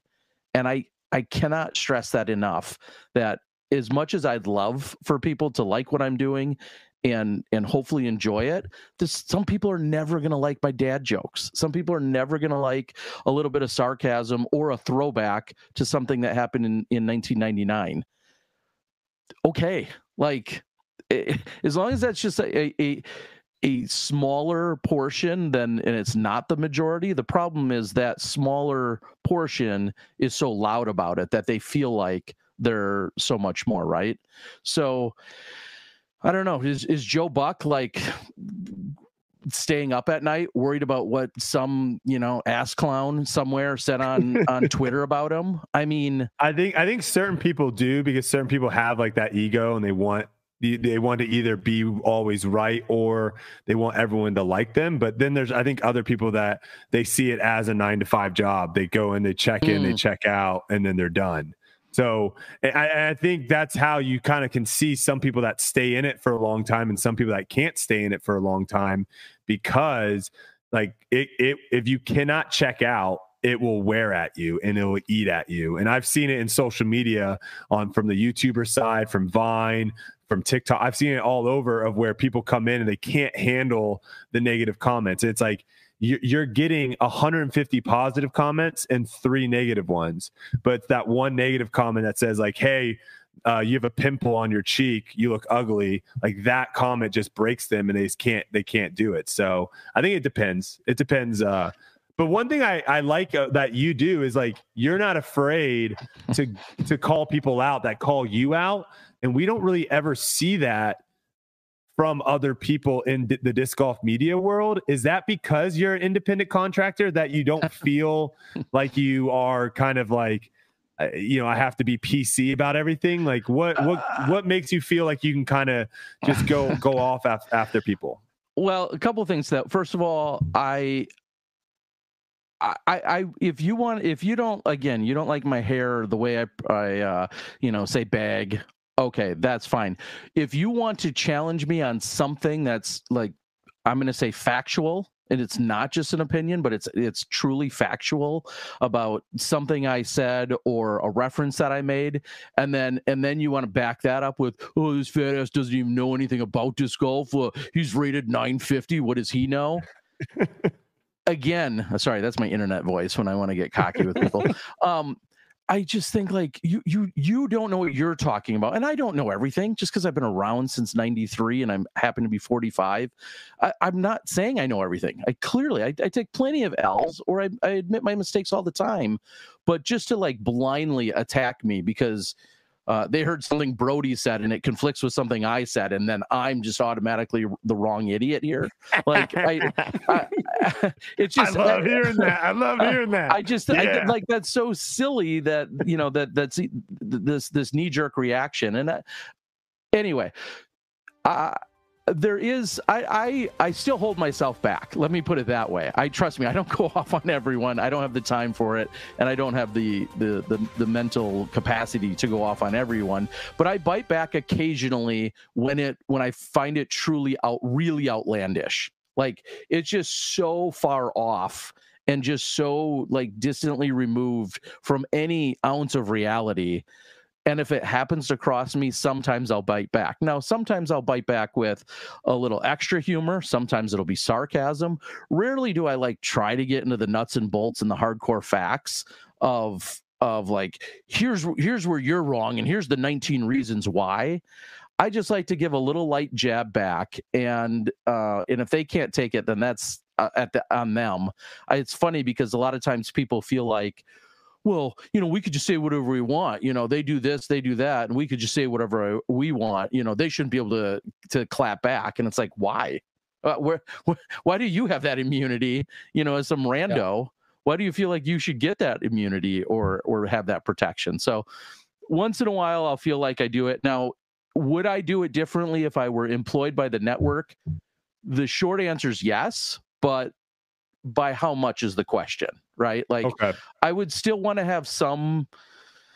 But uh, yeah, I do worry. I do worry that, you know, I mean, and, and the network could still call me up tomorrow and be like, hey, we saw what you posted to some guy on Twitter yesterday. It, it was hilarious that you obliterated him, but we still can't have you commentating next year, you know, because for whatever reason, like that could still happen, right? I mean, just because I'm not within the the you know the payroll of the network directly doesn't mean that they couldn't still distance themselves from me so i have to be cognizant of that as well and and i do kind of mind my p's and q's to some degree uh, when it comes to disparaging remarks or or how hard how hard i guess i quote unquote clap back at someone yeah. so but, I don't know. I re- yeah I, I, re- I respect that a lot and you know coming from someone that isn't uh isn't afraid to say what I think and not really hold back. You know, I've had people come from for for to Discraft to tell them that they should stop sponsoring me. I have people send us stuff at foundation to say mm-hmm. like I'm never shopping with you guys again.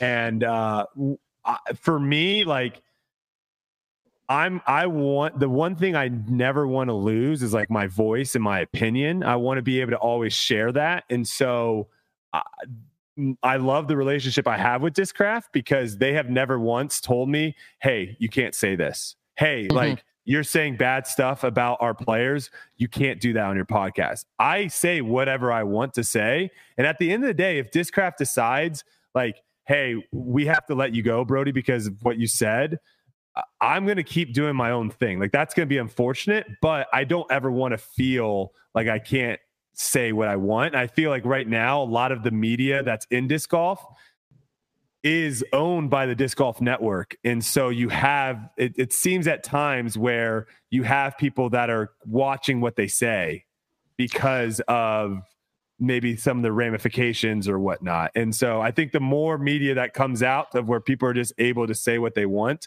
i think that's a good thing for disc golf. And well, that's one thing i do appreciate with you when you like do come after people like that is like um you know and obviously we all have our biases right? I mean you work with them so you're probably going to have a little bit more than someone like me that doesn't have a, a job with uh, the disc golf network so i understand that.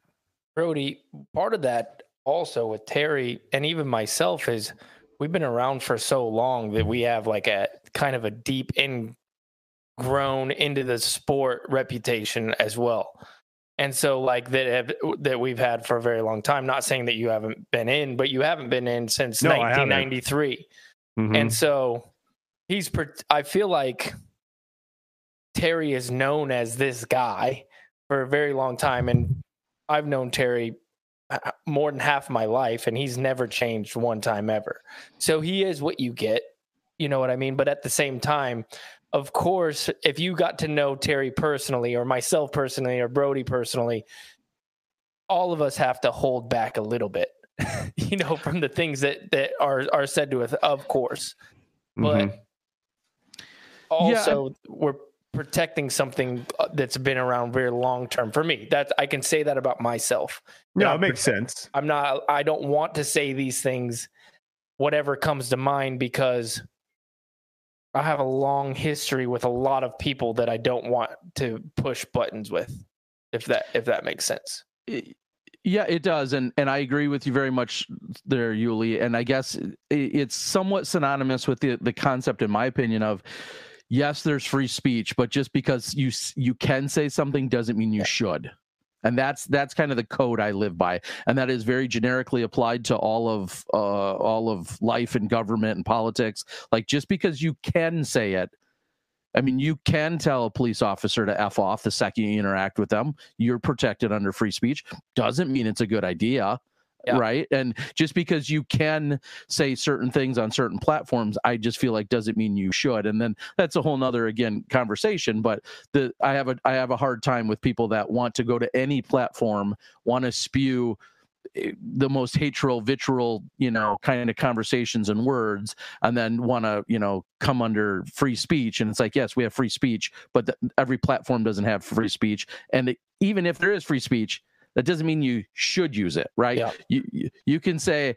"Hey, I love guns and I love to carry guns around," but try saying that while you're boarding a plane, right? Like just mm-hmm. not your smartest move. Yeah. And and so there's times where I hold back as well because I could say something about it, but I'm like, uh, you know is is it gonna is it is it worth it to make that mention? I may agree with somebody on something but that doesn't mean i have to go out necessarily say it as well. And fair or not you know it's funny because i've also been challenged throughout the years when a player came to me one year and said hey you said this on coverage. Well you filmed me and and you know something happened and you said something. I'm like why do you care what i think?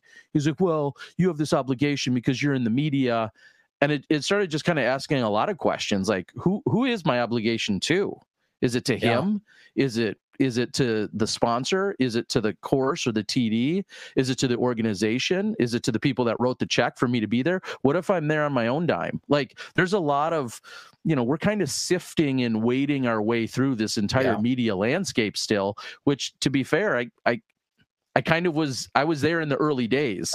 So it's it's sometimes difficult to hear some rules or regulations or things that get said when it's like, hey, I was here from the get go. And that doesn't mean I'm entitled to anything, but I've also watched this landscape shift and move from me going to dozens of tournaments, losing money on them, to then eventually turning into a business where TDs are like, oh, we'd like to pay you to come film yeah. tournaments. And, you know, and now we're in totally well, and you world. help shift it honestly, Terry, you helped pave the way for the things that we have. Obviously, I mean, I know I, I even Oh, here we go. Breaking news. Oh, jeez. Breaking news, breaking news. Uh, it has been confirmed that not only has Alden joined the Discmania Collectors Group on Facebook, but also Gannon Buhr. Oh, What? Just now? Just now? Both confirmed in the Un- Discmania Collector Group. Unbelievable. Take that for what you want. Maybe Um, they picked up some sweet dis in Spain from Seppo or something, and I Oh, don't know. Seppo's leaving Prodigy? yes, that was going to, Oh, I I was going to mean- Discmania, Terry. I'm just Breaking saying. news from Terry. Oh wow, this no, show's they, getting they did better. a they did a vlog together in Spain or something. I don't know. Oh. Anyway, so yeah, well, thank you, Uli. I I I do feel like it's been um, you know, interviewing our players, having these conversations, and so that kind of answers your question earlier, Brodie, when you're talking about like, did I demand to or or request that I was on a mic? No, I think it again it was just a product of being in the right place at the right time and i was the guy that was largely doing that. There's there's a lot of tournaments where there was no other media crews because they didn't exist and i'm there and i decide to interview the champion and that just became a thing that i did. And now Mhm. it's obviously part of the you know the given protocol every weekend but that was just me doing it from for my own sake for five or eight years. So Yeah, that just And- kind and of evolved into those things and where we are right now too is like as as disc golf media continues to grow and i mean when you first started i, I can be pretty pretty uh i can be pretty 100% i feel in saying like you weren't making a lot of money probably making disc golf videos when you first started. So as as people are starting to see companies come in and make money in disc golf media, that means more people are going to be like, hey, that's something that maybe I can do. And all that's going to do is create competition. And all that's going to do is make it to where people are like, I hate this podcast, but there's this one over here and I like this one a lot. Or I hate this YouTube channel, but I like this one. The more options, the better versus like, at a certain point in time, you were like the option, right? Like if you wanted to hear anything, uh, I, I remember Ultimate Frisbee. There was a guy called Match Diesel who was just an Ultimate Frisbee player as well, and he had a blog, and it was really the only person that was ever doing tournament recaps. And so everyone was w- reading his blog to see what he had to say about players and stuff. And it was like if you got your name in there, it was awesome. Or if they said something bad about you, you got pissed off.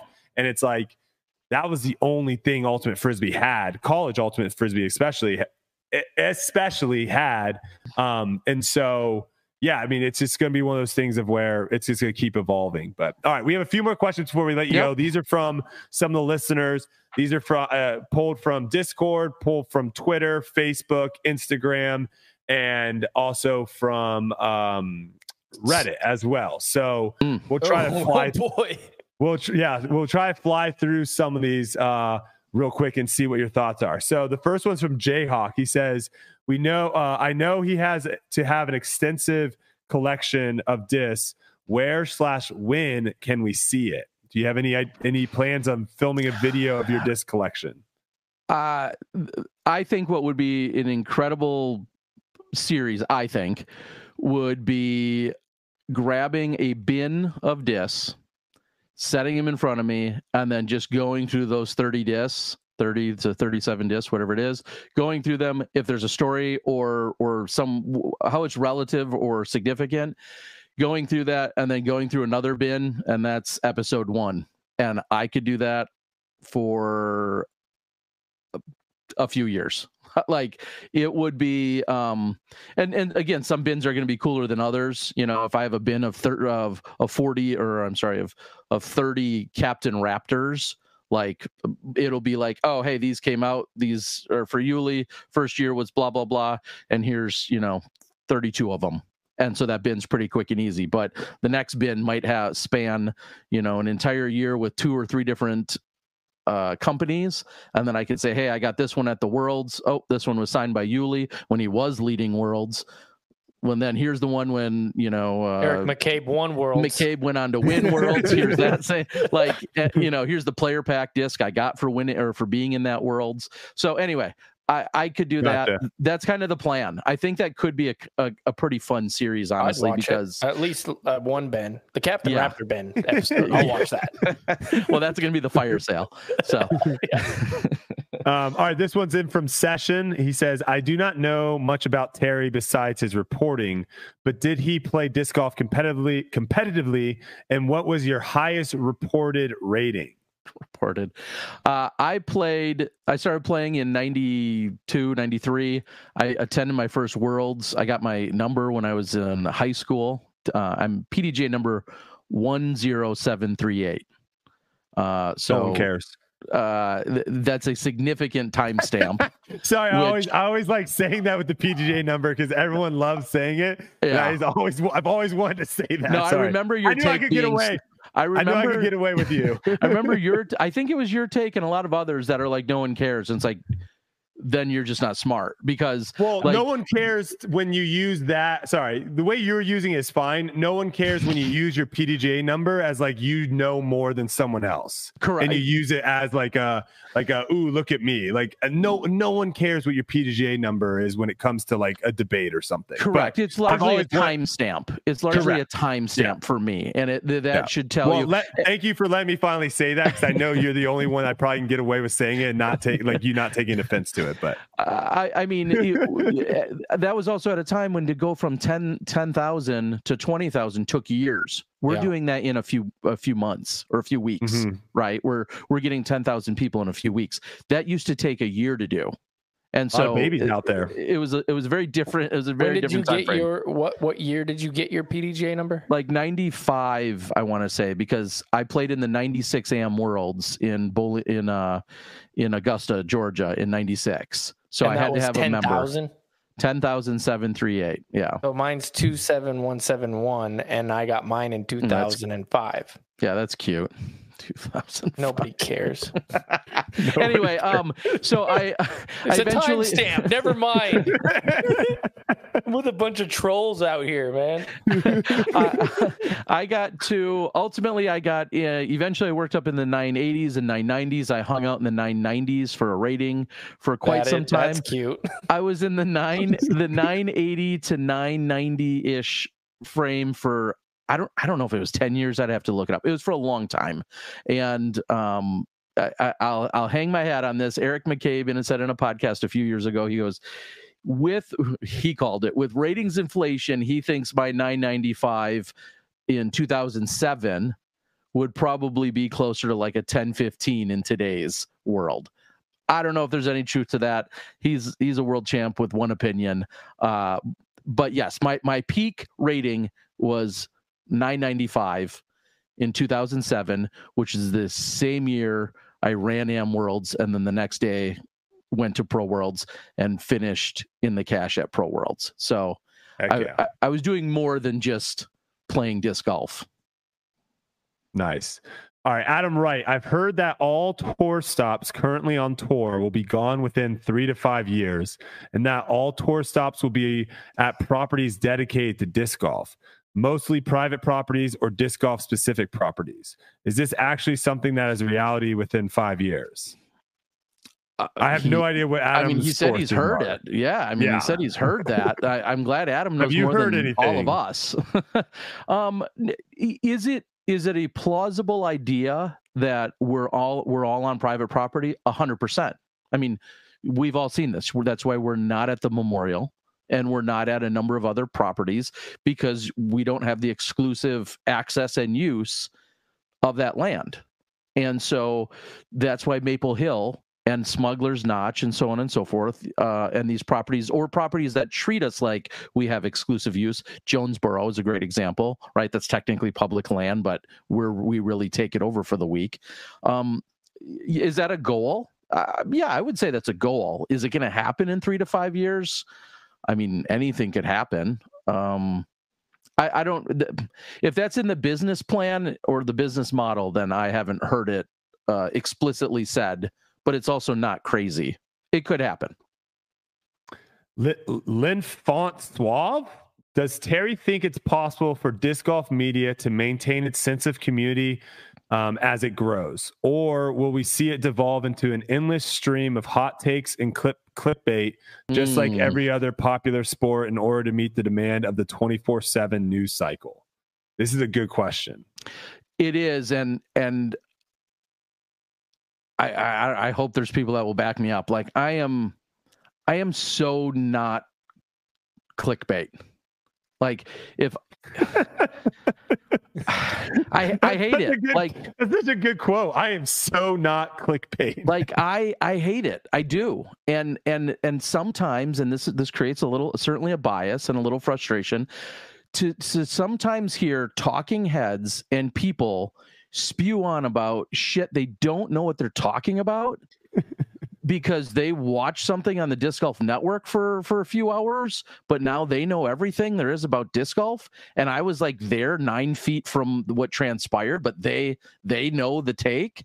Like it just kind of frustrates me and maybe that's a little e- ego driven but so do do i think it's going to evolve into a just a cesspool of clickbait and stupidity? Yeah i do. Yeah. um i think we're headed there. Uh, there's it just I think there's yeah. well, there's no way of getting away from that, right? That stuff will always exist. I think the only thing is the people that do know what they're talking about, those are the people that have to continue to make content and do it in a professional way or do it in a way to where people can consume it. Because, you know, I don't know that much about the NFL, but I certainly know that I'm not going to skip Bayless to get my information about the NFL on who's good and who's not, right? I, I think I think we uh, that that's what I'll say is there's all that niche that kind of area of content there will always be people that go towards that stuff but I don't think that necessarily is a bad thing because there will always be good content out there of people like yourself or Brian Earhart or uh, Andrew Fish has a podcast that are saying stuff that you know people can go and listen to and be like all right i i agree with what this person is saying or i don't agree with what they're saying. But i i i don't see it happening that much in disc golf just because there isn't that much to gain from it. So i think the clickbaiters are probably going to try to go somewhere else but who knows? Yeah, I, I, mean, I guess we'll see. I just, again, it's for me, it's always been frustrating because I've been to, I continue to go to more events than almost anyone else that's you know not throwing a frisbee.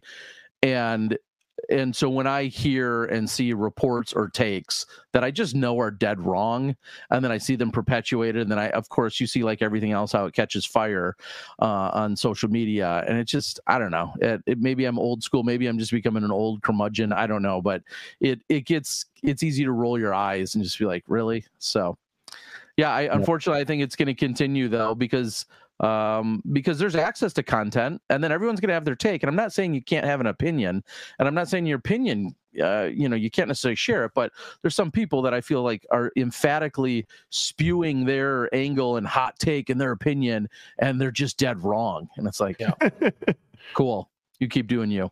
Yeah, that's why you need, I need to worry about. That's why you got to come on debate night next year. Um, okay. All right. The last, the last question is from Isaac. However, Isaac, I, unfortunate Terry will not be able to answer this because this will be answered on either a practice round with me and Ezra or on Jomez's mm. practice round. The question is, what's in your bag right now? So if you want to know what Terry's throwing, you're going to have to wait until next year's practice rounds.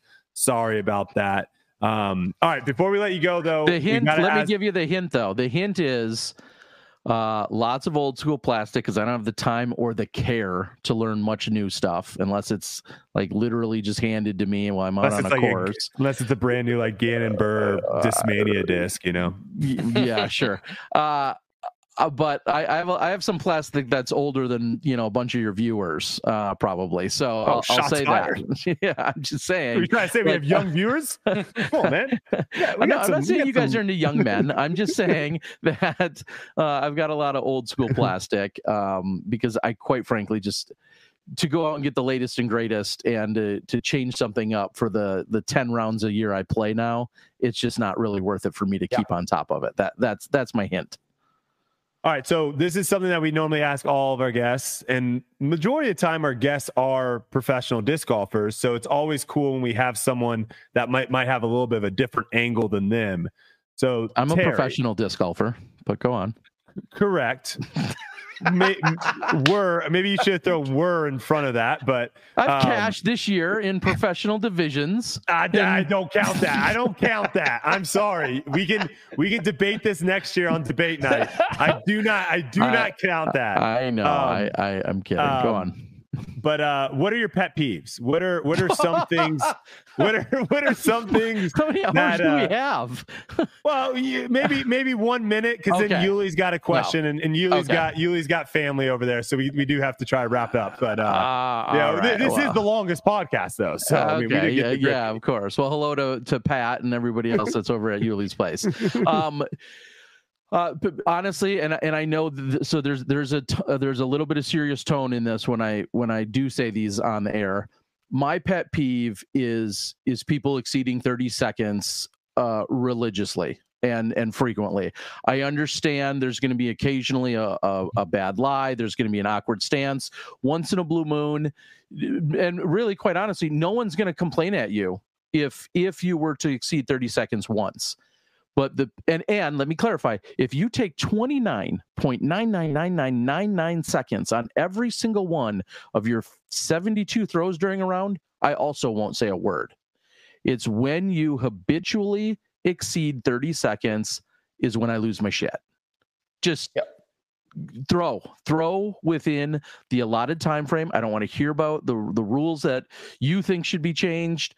I just want you to throw within the rules that are currently in place. And so that I'm not picking on just Gannon or just Nikko or just any of the other slower players that and there's a lot of There's them a now lot. There's a lot. there's a lot of them those are your two like kind of like poster children right now but there's a lot of them and and i filmed one of them this weekend and he knows it jacob curtis we we talk about it Yeah, Jacob So- Curtis is really bad too. He knows exactly it too. and he knows it and we we had a frank conversation you'll you'll see that um later on in the in the week but I had one of my buddies that was out there text me like, "Hey, how do you? How the heck do you play with these guys on tour?" And I'm like, "It's awful. It's and you know what's even worse." Being a fan and trying to watch disc golf with people like this, it makes Yeah. it even worse for the fans. Like as a product, it's awful. So, so that yeah. that's probably uh, and and this is true because uh, it, partially because I've always been a fast player and uh it's just kind of the way that I've always played again I'm good if you take every ounce of that 30 seconds as long as you're under it and when you're habitually over it that is just a major pet peeve and that's whether I'm in the booth or I'm playing alongside you or I'm filming you or editing you in every one of those situations that's a major pet peeve of mine. Um this this one is a here's a not so hot take kind of. I i hate when players go to the front of the tee and they kick up dirt or something that's in the front of the tee and they're trying to either get a wind read and or kick up the dirt so they can rub their hand in it. Why are you wrecking the spot in the front of the tee where we already have erosion problems and you think well wh- who cares about that well first of all it's against the rules because it's technically in front of you I and second I of do all, that. yeah I didn't stop know that. Oh wow. Okay. Yeah, I didn't even think about it. because when I go to the next parks department and I say, "Hey, I'd love to, you know, put a course in," and they're like, "Oh yeah," and you want to put in these cement things, and then you're going to have a whole bunch of erosion problems around it. It's like no, because Brodie's sitting out there kicking dirt at the front of the tee, and and you think, well, okay, you do it. Who cares? The problem is you're be fair, I was a influencing- gra- I was a grass guy for a while, and then I saw someone do the kick dirt, and I was like, It's "Ooh, that's worse. nice." yeah, it's I know, worse. it looks Thanks. cool. It looks cool. It looks cool. Yeah, and then when you do that, and then you influence a few thousand other people to do it. Next thing you know, we got all these freaking dirt patches that I are. definitely kick dirt. Yeah, quit doing that. So And Terry, Terry's an anti-grass guy. Let's kill more grass, folks. Everyone listening, pull the grass out, toss it Do up you, in the okay, air. what about the Again, poof? that's- what about the that's- poofer? that's- Do you like the poofer? It's Do you like- clever. Do you like It's- the poofer? Do you like it's, it? It's clever if you're talking about what Gannon's doing. It's yeah, clever. I've seen. right? now I'm watching all these kids poof around with their Ga- poof. uh, Gavin does it too. He's he's a poofer. Yeah, so I'm I'm okay. And again, I have that different perspective because I've I've helped install somewhere between 30 and 40 courses. So I'm Yeah. talking to parks departments and erosion control is a conversation. Yeah. And now you got people out here kicking up, you know. So it sounds dumb when you just say it, but then when you think about it like a little bit, it's like, Still I didn't of dumb. think about that. No, yeah, I'm don't do that. Yeah, don't do that. And it's against the All right. rules. If you All think right, I'll think about that. I'll think about Yeah. that next time I Yeah, kick. yeah. I'm gonna be like, no, dang it, why am I kicking this? And then it's gonna be in my head, and I'm gonna shake it. This is terrible. Yeah. So you're welcome. All right, Uli, Uli, hit him with the last question. This is gonna be good because 1995 was your highest rating. No, no, no. 2007. 2007. I was All right, we're gonna rated do a, we're gonna take a trip down memory lane. 2007. Who did of the players that you were playing with and battling with? Could be in Wisconsin, could be anywhere. Who did you look at their game and you were like, "Man, that's nice. I wish I could do that." Well, I mean, I played like my fourth round of Worlds that year with like Climo and uh, Christian Sandstrom. I mean, if that means anything, two of the the two No, I the mean greatest. like it could be a putting stroke, or it could be like the way they threw rocks back in the day, or or crazy distance. Like, sure. was was there somebody in particular that you were like a little jealous of? I mean, plenty of players because especially because I didn't throw far myself. Um, you know, Philo was just coming to the scene. Funny enough, I'm thinking about World specifically. Um, but like Anthon was just an insane putter at the Yeah. time. He still is, as we talked about. Uh, Doss went on to win that Worlds and clearly had that crazy kind of Anheuser putt, like an Anthon, like a Mhm. Rico, right? Um, so those are a couple of the guys. Kenny had already secured what is his 12th world title by then, and then Barry Schultz in Wisconsin, who I grew up with, was Oh man, it's just the smoothest. He's arguably the smoothest thrower that you've seen, you know, in a generation. ever. Yeah, he's the smoothest player I think Like just smooth, right? Um, Cale had started coming over to Wisconsin and and was playing uh, once in a while, I think, with us by that time.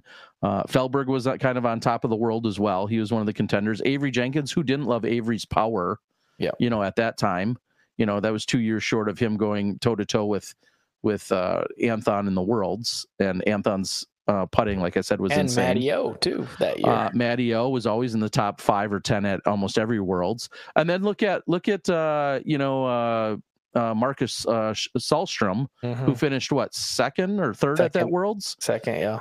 Um, you You know, even heard of that name. and he was throwing piranhas. And he was Mhm. throwing, you know, birdies or piranhas or whatever, throwing lasers 400 feet with those things or 450 feet. And you're like, dude, I can't th- get that thing to go 200 feet on the, be- you know, on a beach A piranha. So, or whatever. He, I That's a think- sick name. it was a piranha, yeah. was it a piranha? Yeah, oh yeah. who but who then- made but- that? Innova.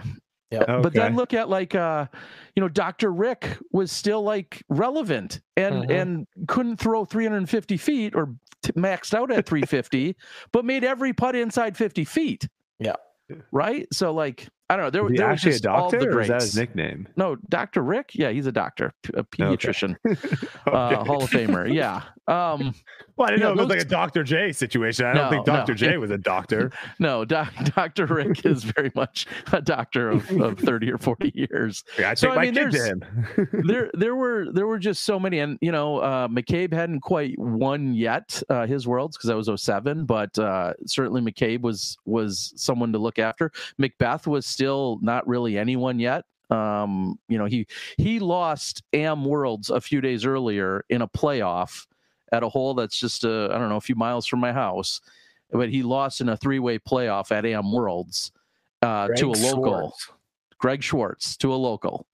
And Greg kind of has not gone on to have quite the career. I was gonna say, is, is Greg making a million dollars now, Uh, or no, what? no, no, No? Unless, Okay, unless he right. bought out the architecture firm he works for. Um, I don't think he's making a million. Um, super good guy, but you know that that Wow. was that was What definitely could have been, the man? peak. What could have been? So, and there's still jokes to this day, I think, be- occasionally between the two of them. Um, but yeah, McBeth lost in a playoff, in a three way playoff, uh, him and Brian Miller and Greg Schwartz at the uh, Am Worlds I was TDing. And that's when I met Paige Pierce. And yeah, anyway, that's a whole nother story. But the, that was just another hat that I wore was tournament director. That's crazy. Awesome. Um, so there's yeah, there's incredible players. Uh, you know, all the, of which I just mentioned. Um, you, you those are the who's who of like that era when you look Yeah. at obviously a world championships and uh and Nikko was very much in the scene or coming onto the scene and um yeah I'm trying to think who I played against at at that worlds Uh, but that was one of the best weeks of my life. Uh, you know, coming off the week of running Am Worlds, then Glow going win. right into Pro Big World. glow win. Next, yeah, the next year, take that down. I, I tell you, I've you. never played glow disc golf. Oh Fun my, fact. oh What? my god! And they give you a podcast. They give you Fun you fact. have a disc golf podcast. No one gave me a never Award winning podcast. I- Yeah, Award first winning. off, no one gave it to me. I started it, and yes, we're award winning in the first year. Oh my god! We're not even 50 episodes in, and we've already won an Uh. award. Heck yeah. Uh, the the, the, Um, the highest of all honors in, Yeah, the, you call them the tough. grippies. Is that what they're Yeah, called? That, that's what they're called. Yeah, that that's, that is that- adorable. Okay, that yeah, is- that is it. So something to strive for next year.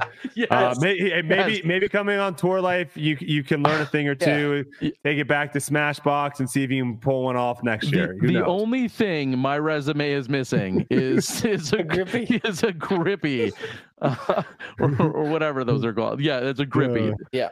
It sounds like Yeah. it sounds like that could be like somehow associated with some other illegal activity. Like, oh yeah, I got a grippy last night. Like, I don't. Uh, yeah, no, no, definitely It never crossed cool my to me. mind. Sounds yeah, really I think cool. it's sick. We get a trophy. I can't wait to rate the I'm trophy. put it right here. Yeah, it's gonna be yeah, Somewhere right here. Be I'm gonna put a new shelf, I think. Pop, pop it Yeah, up. I'm gonna t- I'm gonna take down my uh I'm gonna take down my million subscriber YouTube plaque Oh, and put my now, put my now, we're, now we're just put my- flexing. put my Wow. grippy up there next to my seven world records. Yeah. Um, all right. Well, Terry, we appreciate you taking the time. Um, if you didn't know and you wanted to catch more of Terry, Tuesday nights, 9 p.m. Central, Yeah, yeah, 9 p.m. Central. Smashbox, Net- Spa- Smashbox TV. Check them out.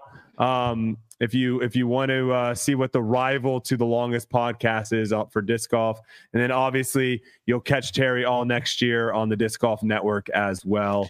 Um, Whoa. you got yeah, you, you got something? and, Go for it. Yeah. and I'm, I'm just going to get a couple more quick plugs in there. Yeah, yeah, go. Those, Plug it- those, plug away. those are those are right. You'll see me there. Hopefully, I mean, I guess my contract's up, so we'll see if the network brings me back next year. Breaking don't know. news! Breaking news! Hopefully tonight didn't uh, in, influence that in any negative capacity. Uh, just a couple other quick things. Yes, of course, this is kind of my quote unquote slower season, so you're going to see my channel pick back up with trying to do more post production. I did film Las Vegas this last weekend. I'm going to Arizona a couple times. I'm going to be in Thailand and Malaysia. So you know, people, Wow. have, I'll be in Florida.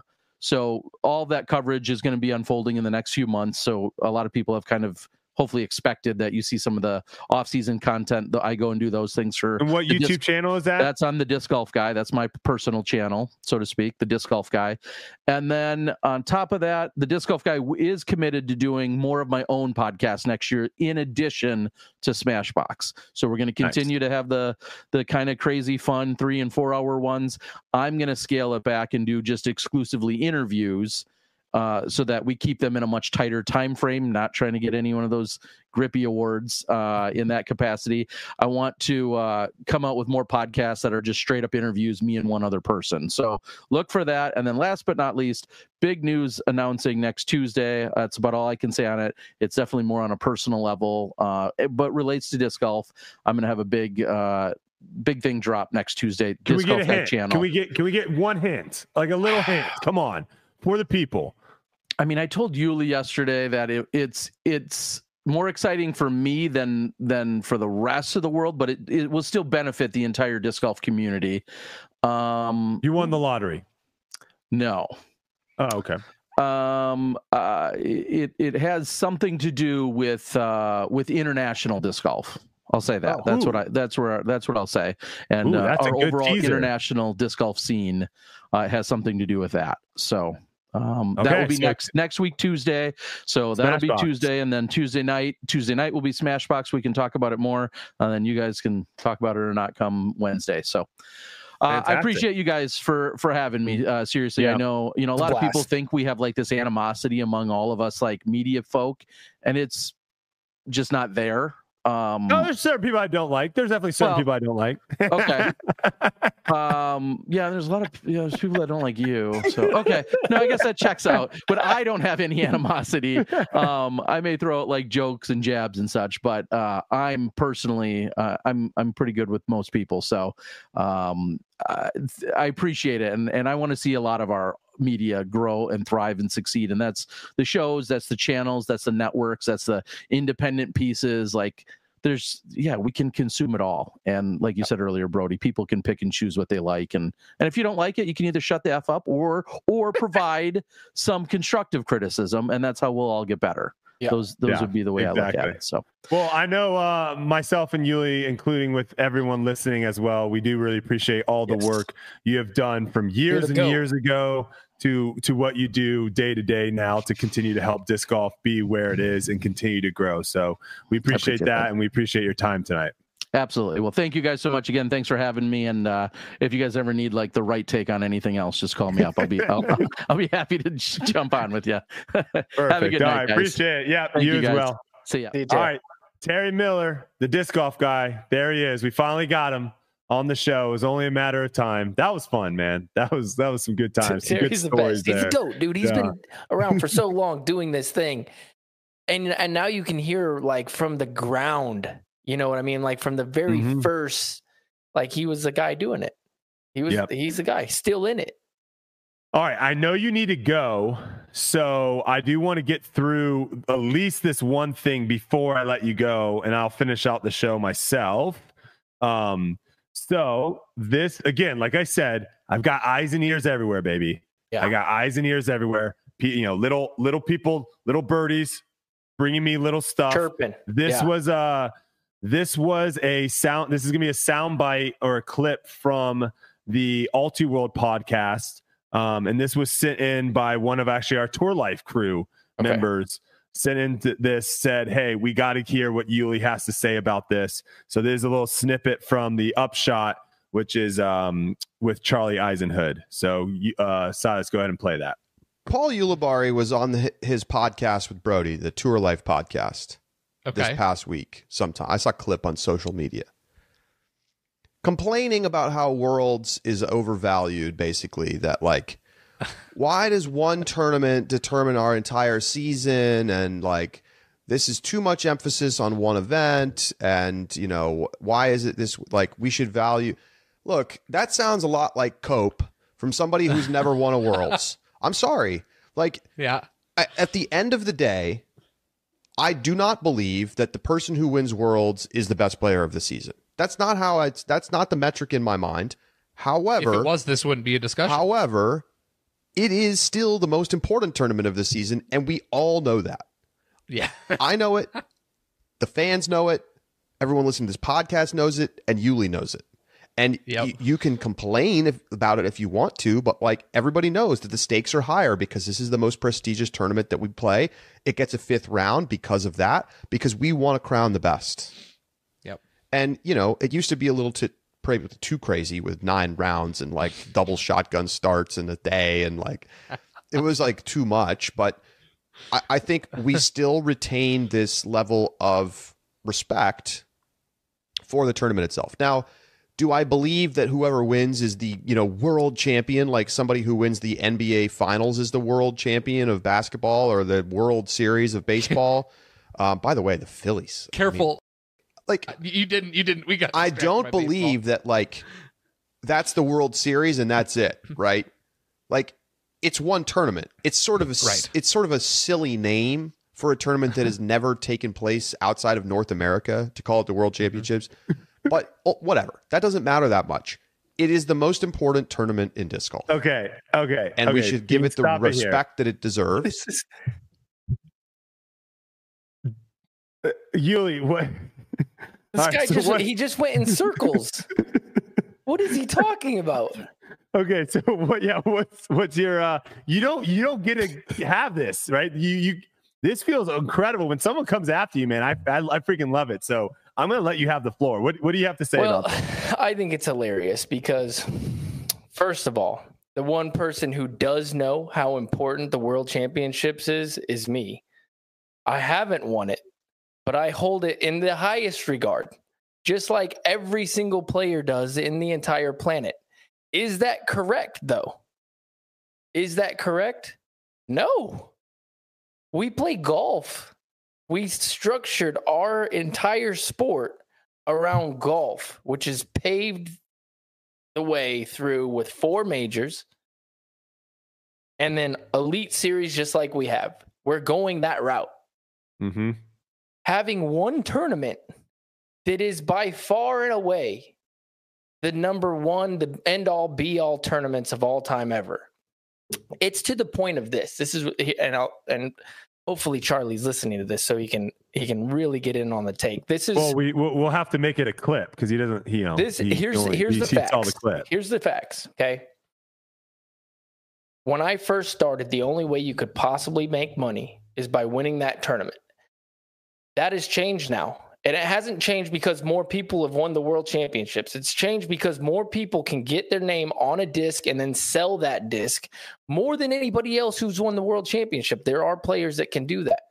Not necessarily like the Paul McBeth or maybe a couple other people, but I guarantee I'll throw Eric McCabe out, for example. Brodie Smith can sell more discs than Eric McCabe, who has won the world championship. It was the only way to get your name on a disc. It still is right now. It still is to get into like a, let's say like a Walmart or blah blah blah blah. blah these different places. How is that a thing? You get one chance, one chance a year. Let's say you have a brilliant career and you play 15 years at the top level and just so happen that you don't get your one spot at the world championships. Is that fair? Is that a fair thing? I don't think so. Let's say you don't win worlds and you win 15 US titles though in that time. That person is not going to make as much money, especially back in the day, as the person who wins all the world championships. Is that fair? Another thing is the way that he round he goes around it and then says like The name's stupid. the name's stupid. oh, well, they used to play nine rounds and blah blah blah. But none of that matters. You already said it was the most important tournament. I agree. I 100% agree with that. It is the most important tournament. If I had to choose a tournament to win, I would choose the World Championship. Do I think that they should should all be equal?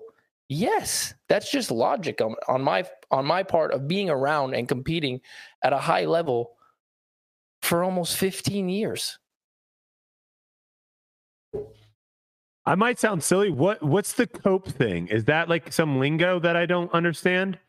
Because I thought like cope. This- I use coping as in like a coping say- mechanism. he- What yeah, is he's he's saying I'm saying this because I've never won a world championship, so I'm trying to drag the world championships down. is that what How kids are? Not, is How that what people this? are saying now? Cope. I've never heard. I don't cope know, Before. but how about this? Oh, How okay. about instead of thinking that I'm trying to drag it down, how about I'm bringing the rest of the majors up? Hmm. How about that? How about we look at it like that instead of trying to like downgrade? the the only thing that would make sense to me and you know a sport that like jumps out at me is like gymnastics right you could be the nastiest gymnast for 2 to 3 years and then you know something happens to where you just lose it and you don't qualify for the the olympics no one's going to out like the general public's not going to know who you are but everyone getting into gymnastics understands like that's what we're dealing with, right? Like the Olympics is above and by far the biggest event for gymnastics. That's where it gets put on a global scale. Now, sure, do they have world championships every year? Do they have other events every year? Yes, but those don't get the light that the Olympics does. No. If disc golf went to a format of where every tournament you got points and those points qualified you to get into the world championship. Then i think i'd be completely fine with it. Because at that point like every other tournament is just a qualifier to get into the world championship. And that should be the bread and butter and everyone knows that. The problem is is like they're like really if we're really talking about like USDGC if you if you brought an alien on and you told them like all the different things and you left out the name of what the tournament was called and you showed them all the different stuff with USDGC and with your world championship but you left out the names the alien is going to say the USDGC champion should be the one that's more coveted How about this? How about this that's idea? I mean that's that's true it's it's harder to qualify for the USDGC Yeah. championship How it's harder to get into the How tournament about we call the Pro Tour Point Series the world champion? If you win that, you're the world champion. It's done Yeah, throughout the whole could- entire world. that If you too, win the yeah. points, you're the world champion. We don't have to get rid of the name, and then we just have four majors. But you're the world champion. You've beat Yeah. everybody the most consistent amount of times through the whole entire season. I don't know. I want more people to come after you. I like that. That was fun sitting What- back and listening to that. It, I do too. That's kind of cool. um, but honestly, if you got back to my main point, and I'll I'll reiterate this: if you got rid of the world championship completely, there's no mm-hmm. worlds, and you just replaced it with another major. Now you have four tournaments that somebody can wrap their career around and go after those. How does that not make sense? no, it does. I mean that that makes that's what tennis does. That's what golf does. Exactly. That's all I'm saying. Those are Oh. the two sports that we kind of should be modeling our you know Sure. season schedule after. And just to make Isaac happy, we'll make the point series the world championship so that we can still have that. And I can I can find other ways to cope. there you go. Wait, who, who did you say? You, did you call him I- Isaac? What is his name? Isaac? Charlie. Charlie. My bad. okay. Um, how much time do you have left? Because I got a few other things. Oh no, I'm riled you- up, dude. I'm ready. Oh, you want to, okay? You want to stick around? Okay. Well, I mean, uh, we're, we're going a little somber here, real quick, but then we'll bring it back up. So, Give me some uh, more right, Isaac stuff. R- Charlie. R- Charlie stuff. R- RIP to Matthew Perry. Um, uh, did not know he was a disc golfer, but this was from is a picture, and actually, your caddy Brad, Dark Horse Brad's in this picture. He's on the Mm-hmm. far left. It- it's Brad, Ken Climo, Matthew Perry, and then do you know the do you know the guy in the orange hat? I can't. Isn't that Dave know. Feldberg? Uh, I'm not sure, I but think this is from Dave Feldberg, I think. this is from uh, a message board. Um, hold on one second. Bless you. Sorry, I'm still I'm still getting over the sickness. But this is from a, uh PDGA discussion board back in 1999 is when this photo was posted. And uh, Matthew Perry, his PDGA number was 8902, and it was under an alias of Phil Shubano. And people did some digging. Uh, Phil Shibano was registered his membership in Beverly Hills, California, and Matthew Perry was the president of Phil Shibano Incorporated. So even though you can't really like link his name directly to his PDGA number, like that was his alias, I guess he was using. Um, and he was a member, I believe, for like two years, like 1999 to 2001 or 2002. Um, so RIP to him. He passed away. It sounded like I had no idea. I'm kind of out of the loop on a lot of stuff. So I had no idea he was dealing with addiction uh, to drinking. Uh, it sounded like that was like a real issue with him. And he, it seemed also, you know, I, I, I did a little bit of research and it seemed like he really wanted to not be known as oh, that's Chandler from Friends. It seemed like he wanted to be m- known more for the work that he was doing. Because I think a lot of times when you have a problem, it's easier for you to help other people Yeah. that have that same problem. And it seemed like he was doing a lot of good work and doing a lot of charitable work for people that struggle with addiction. So um, it's a sad thing to see when like someone it's so easy to like sit back and us, you know, see someone like that and think, oh my gosh, that guy probably has the greatest life in the world. And a lot of times we just don't really know some of the struggles that are going on behind the scenes. So it was it was a sad sad piece of news. Um, and I, I didn't even know he was a disc golfer. So um, yeah, I, just a sad story all around. But you know, thought thought it was worth mentioning. So um, we're gonna switch completely to a different side and we're going to go to the disc golf costume. Now there was a lot. We can pull up the ones from the instagram first that the disc golf pro tour did silas if you can pull up their uh their post first. Um they have uh so we saw that's nate sexton. He's as is he a lumberjack there? With a yeti behind him? Do you know what he is there?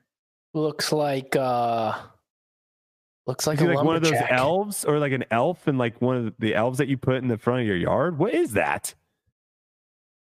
I don't know. Okay, we're just gonna say he's a lumberjack. No idea. He's um, a champion though. Big yeah. time trophy. he he dressed up. Then we have um go right, go to the next one.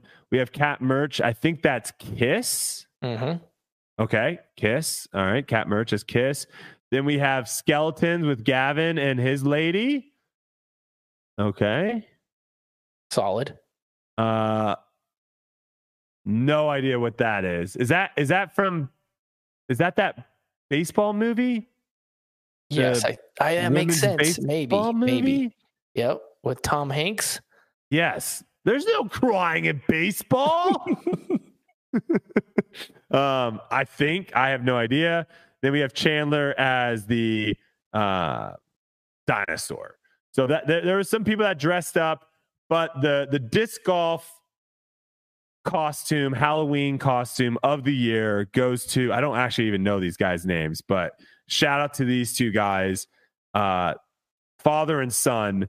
You got Nikko and you got PDGA Marshall. Oh man, that, that that's that is the costume of the year uh, with this stopwatch right there. A League of Their Own. That was the movie. A League of Their Own. So uh, shout out to everyone that dressed out, dressed um, as Halloween. I saw someone do a get spooky, like uh, dark horse saw that. Yeah, jack yeah. o' lantern. Mhm. That was kind of cool. Someone said it, they thought it was maybe AI or Photoshop, which was sad. Hopefully it wasn't, but um, yeah, shout out to everyone that went out and dressed up as some sort of disc golfer or something for for Halloween. All right, let's get let's get to this ratings rant because I know you want to you want to talk a little bit about this. So I threw a tweet up. This was after my round at Ivy Hills. I played very poorly and was shocked to see what my round rating was because I have a pretty good idea after playing as many rounds as I have. I have a pretty good idea of like where my skill level was for that day as far as like if I was if that was an F, a D, a C, or whatever. And so I posted and I, I, I do want to correct myself because I think what I posted was probably incorrect. What I said was for those wondering, off tour ratings are inflated around 30 points. Now, I I should have said three strokes because I understand now that 30 points does not equate to actually three strokes. Most of the time between strokes is like seven or eight points. So I should have said more like off ratings are inflated around 21 points, is probably what I should have said. Uh, and the reason again for this is 100% off of what my rating was. My rating was way higher than it should have been for how I played. Now, a lot of pushback from some people. And again, like obviously, people that are, let's say, 980 rated, they're now looking at that being like, wait, are you saying that I'm really 950 rated? Screw you, Brodie. I get that. That's not really what I was trying to say. And so we're going to try to go into it a little bit. But these are two other professionals, one of which is a world champion in a double major. This is Isaac Robinson. He he responded on Facebook to my post saying it's easier to shoot 1060 playing a local course than it is to shoot 1060 on tour. And then Andrew Presnell followed that up saying, I have 34 career rounds 1060 or higher. Only 10 have been on the Disc Golf Pro Tour. So he has 10 on the Pro Tour, 24 off the Pro Tour of his 1060 or higher rated rounds.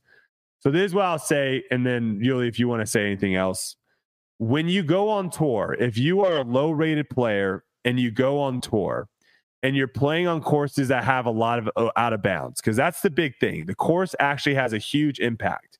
If you go and you play on a course that has a lot of out of bounds, if you just play smart and you don't try to go for anything crazy, you will shoot above your rating almost every single time.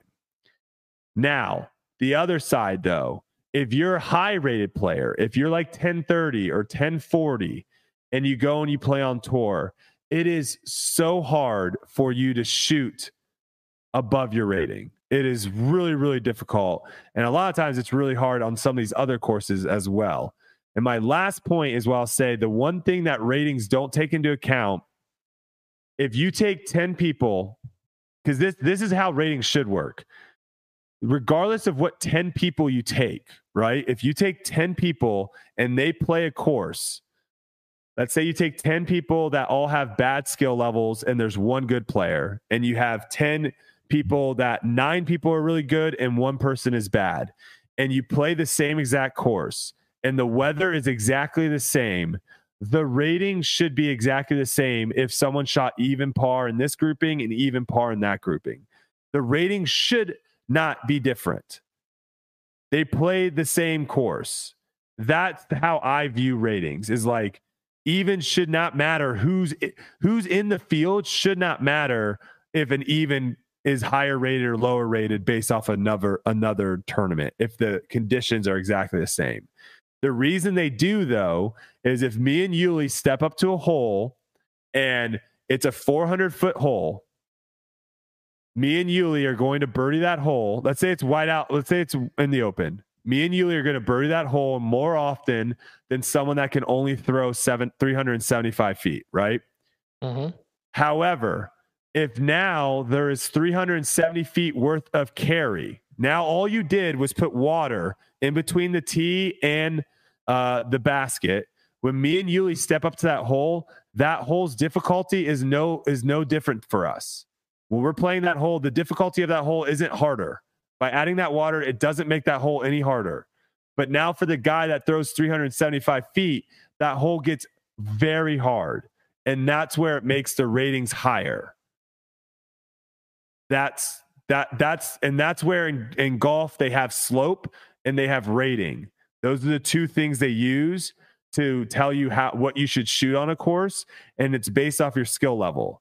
Disc golf, we don't have anything like that, and that's sounds like your point, Uli. The course that you played, this the scoring separation, like the skill level gap, you can't really on that course, you can't really showcase all the skills you have. So someone that is super a lot lower rated than you, they actually can shoot a score way a lot closer to your score because you're not able to really showcase all the skills. Yeah, I think my point is, is it's like, uh, I guess, listen, this guy balled out against me, played well, Mhm. Mm-hmm. was in it, had a chance to win the tournament. Who cares what the rating is? Like, I would rather not know his rating, him not Oh, know see, my yeah. rating, Mm-hmm. and play against a guy, and then afterwards be like, "Damn, nice battle." Yeah. You know what I mean? This guy's this guy's a good player. Instead of being like, yeah. oh, this guy's 924, I'm 1020. The gap there's crazy. That doesn't matter. Like Yeah. I would have rather just been like at the end of the round, you know, because I'm I'm playing against a 920 guy. I know that. I saw the ratings. I know what I'm doing. Mhm. And I'm like, dang, this guy's playing good. Why I hate that there is a that that takes away from what I'm doing or from what this guy's doing. We're competing Mhm. against each other in the open division, playing for a professional win. Here's the next thing. Uh, my my last round, I, I think it was like a 980 rated round. Dude, I won the tournament. I I won with like two holes to go. I made like a 50 footer, 80 footer, and then I have to then think, oh my gosh, 980? Like, no, I'm playing a professional event. I Mhm. win the tournament. Who gives a flip about a rating? Mm-hmm. It's so Yeah, silly no. to me. And this is a reason that people don't play smaller events Mm-hmm. in the professional division because they don't want to mess up their rating. That is silly. If you're a professional disc golfer, your main job is to play tournaments to make money. That is your job, right? Mhm. To prove that you're the best player so you can play those tournaments, you make money. There are literally so many professionals, I know this, that won't play small tournaments because of the rating system. That is so crazy to me. It's it's so backwards. Like if you if you're a professional and you want to go make a, that. and you want to make an extra five hundred dollars playing a C tier or a B tier, but you don't want to do it because you know that tournament gives out bad ratings or you're the highest rated guy, and you know that's going to. And this happens especially with like the top top guys 10 1040 1050 Well, those guys yeah, they're you- worried about it i If- know like, this the they told me the course I just played, if I play really well, I shoot 16 under par. Like if I play really, really well, I shoot 16 under par. And I play with MA3 guys out there, like like the local guys I play with, they can still they sometimes shoot 10, 12 under par out there. Yep. There's just not any score separation. You bring up a good point. Ratings might actually hurt. I always thought like ratings actually might help tournament play because it No. gets people to want to play tournaments to get a rating.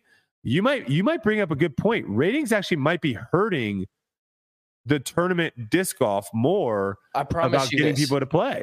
I promise you this. This is fact. Paul McBeth is more likely to play a non-sanctioned event, same people, same prize pool, same course, than a C tier. Guaranteed. Hmm. Guaranteed. If it's right next to his house, let's say, oh yeah, that tournament's two minutes away. It's a two-round tournament. He's more likely to play the non-sanctioned tournament rather than the sanctioned tournament. And that goes all the way across the board.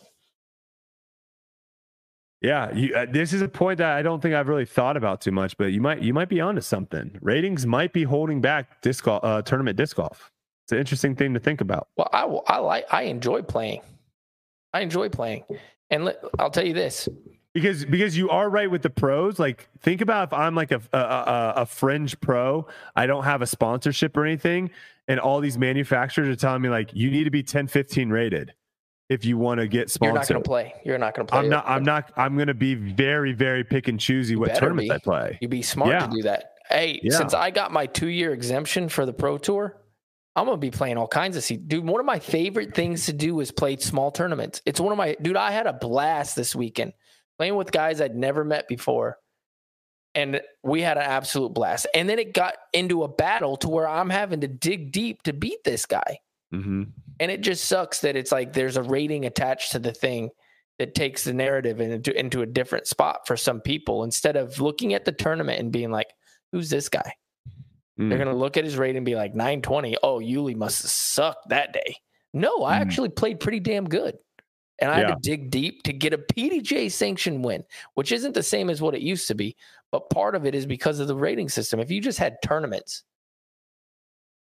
like more people are you more likely to play a non-sanction or nobody knows you're there or a sanctioned tournament c tier Uh, well, now, I mean, where I am now, I don't really care, but definitely when I first was starting, I definitely was worried about what tournaments I was playing because I was trying to get my rating up because that's what mattered with Discraft. And and some and some top pros probably are to the point where they make enough money they don't want really i enjoy competing i enjoy Yeah. playing smaller tournaments listen i get my butt kicked thoroughly on tour 20 times a year That, I well, enjoy I enjoy winning a couple tournaments from time to time and getting That- my confidence back. yeah, that's where I am right now. Is I don't think my sponsorship with Discraft or um, with any company is my my rating has any influence on that anymore.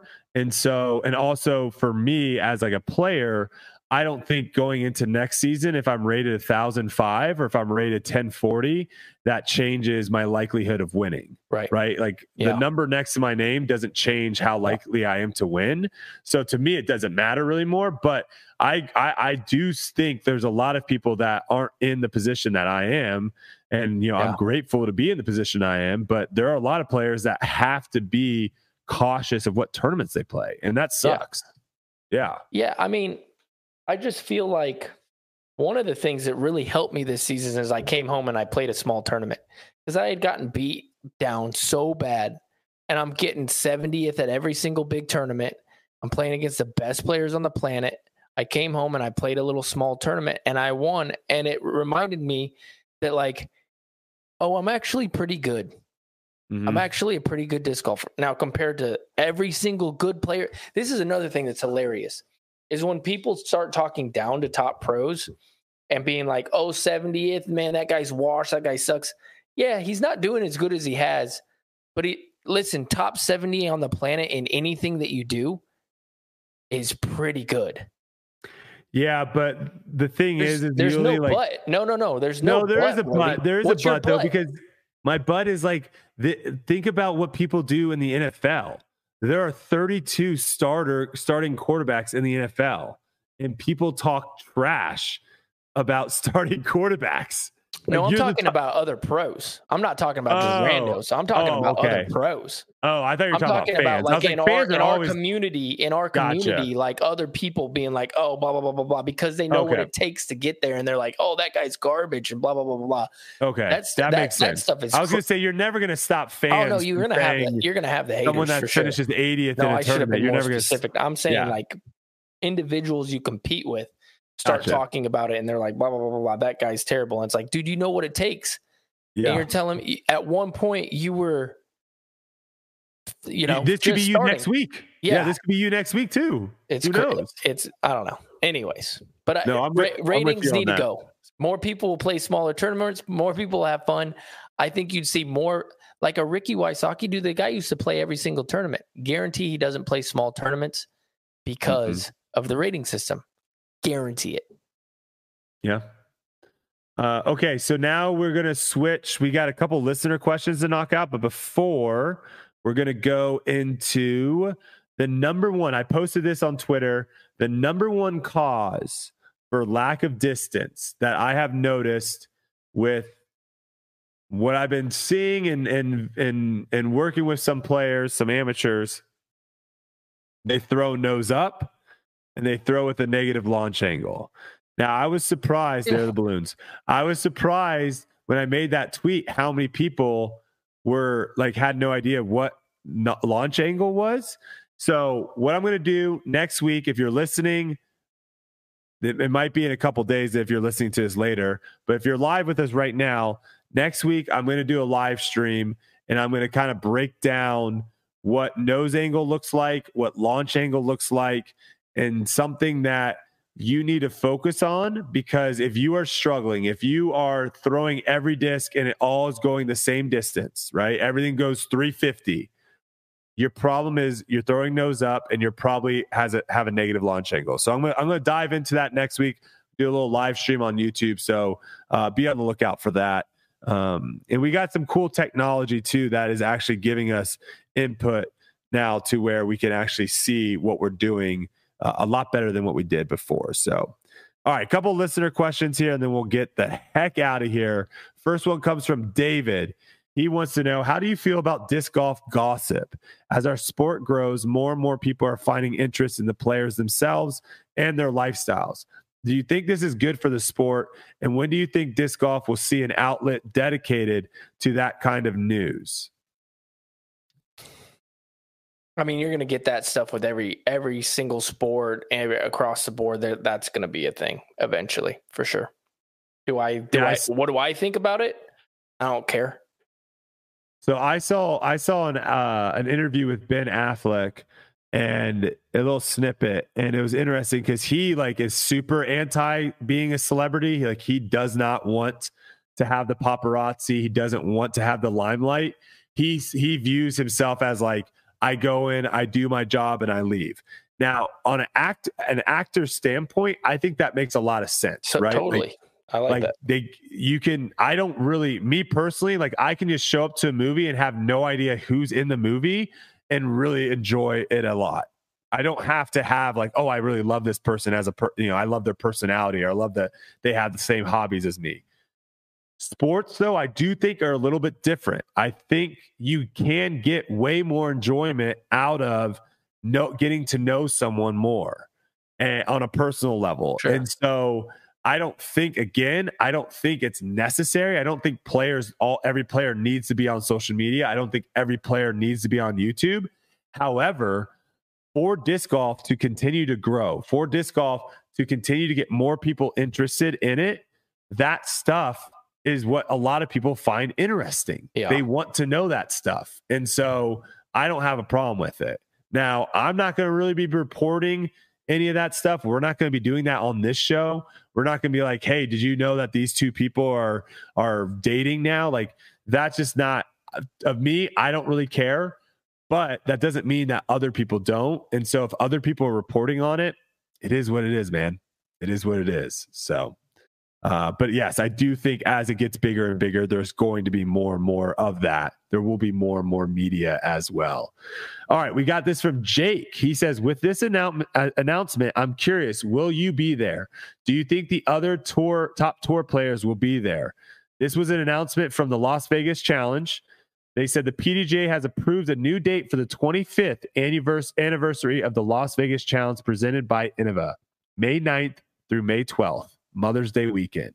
Sign up schedule TBD.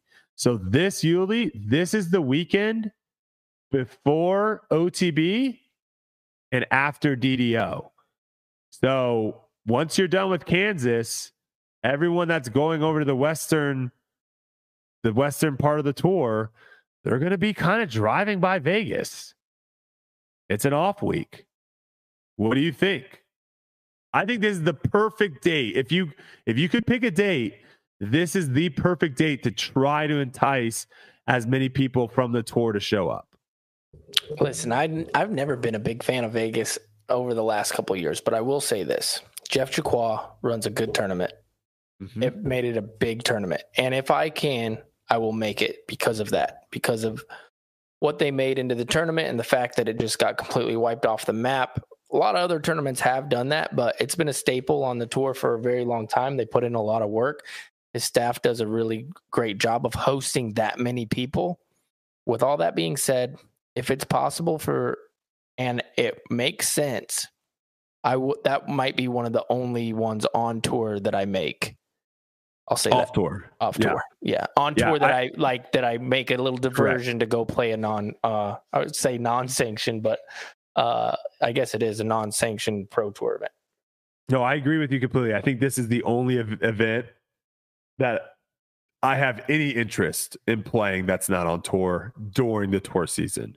Um, so I think I think it's a great week. It's it's probably the best week they could have gotten. So, all right, Jared Fair, how much do you estimate the guys who Airbnb slash fly in for tournaments spend on tour costs this year? Traveling costs, tourney fees, housing, food, etc. Um, And so I have I have all my expenses in a note. So I probably could have done a decent job of um, adding those all up. But I'll I'll just rattle off here. I'll do this. I'll rattle off my tour starting in Vegas. My tour starting in Vegas. I'll rattle off my expenses leading up to uh Dallas or leading up to sorry. Yeah, leading up to um coming back from Jonesboro. Okay. So a little bit of like maybe a fourth of the tour. These are my expenses. So the tour card tour pass was just under seven thousand dollars. Flight to Jacksonville, six eighteen. Flight to Vegas, six hundred. Airbnb in Vegas, four twenty one. Gas, thirty dollars. Champions Cup registration, three sixty four. Car rental in Vegas, six forty three. Airbnb in Waco, four hundred twenty seven. Hotel for Waco, one hundred sixty three. European Open registration, three hundred thirty dollars. Airbnb in Austin, 1120 Hot- Houston Airbnb 431 gas 39 gas 50 Airbnb in Nashville 530 uh, gas in Nashville 37 hotel 122 gas in Nashville 40 hotel 118 hotel 576 $40 gas $33 gas uh, 315 Airbnb, 36 gas, 172 hotel, $30 gas, $32 gas, $38 gas. It's a lot of money, man. It's a ton of money, and that's you doing that. I'm flying into these events mostly. It's cheap. That's that's as Yeah. cheap as you can get. Because I'm Mhm. also doing Airbnb with three people. Yeah, So I'm we're splitting. I'm flying in. Not only am I flying in, I'm paying for Brad to drive in wherever he's at, paying him a weekly rate, um, plus the Airbnb. So yeah, it, it gets it gets pretty crazy. It's uh it's not it's not cheap. Yeah. And so that's why it's it is one of those things of where if you're not cashing a crazy amount every week, you better have some sort of form of income with sponsorship money or something else because you're probably like barely breaking even, if that. Um, it is it is very, very expensive. Now, some of these people who are living in their vans, though, they you got to think that that's that's actually a nice way to do it because they're Yep. doing uh, whatever their payment is on their van. Because Yep. I'm guessing it's not paid off, might Mhm. be. because those are like those can be pretty high end. They can be like between seventy and like a hundred thousand dollars for the nice ones that they have built out. So they're making payments on that, and then gas, Food and gas. and that's, That's it. pretty much yeah. it. Yeah. their then entry the, the fees- reg- registration fees. Yeah. Yeah, it's pretty. I mean, you're you're cutting off a lot of money, probably 15 15,000 minimum. At least. Yeah. Yeah, at minimum. Um, okay. Cardzilla wants to know what is that PSA 10 card Uli has on his bookshelf? Is it right there? Oh, that's a Patrick Mahomes rookie card, my dude. There you go. Patrick Mahomes rookie card. Do Ezra and me pony up our waffle bets? We still have some that we have yet to account for, but uh, sometimes we do make a bet and then we'll immediately go to Waffle House afterwards and and make good on it. So it just kind of Okay. depends. But we do have like a little bit of a running tab going right now. Ooh, that's that's a nice call out. I just did the But- budget battle with Ezra. yes. Those are li- those are live on our YouTube channels right now. He just texted me. He said that's the worst thumbnail I've ever seen in my life. I just like it was just stopped right there. That's the one. I don't do thumbnails, so I'm, I'm gonna have to pay somebody to do a thumbnail for me. Sorry, as I'm apologizing um, publicly that for out that. on, but go uh, check it out. It was a, it was a blast. We did it this channel. last weekend where we go into another round disc golf shop. We have thirty dollars to buy discs to go play each other at the local course or whatever for 30 bucks very entertaining it's a fans fan favorite so go check those out on our channels Yeah, those are cool. Does Uli keep being a media personality when he's done on the pro tour? um of some i think of some capacity probably i would guess. Um i i got asked this question actually this week of what i would do if i was done playing disc golf.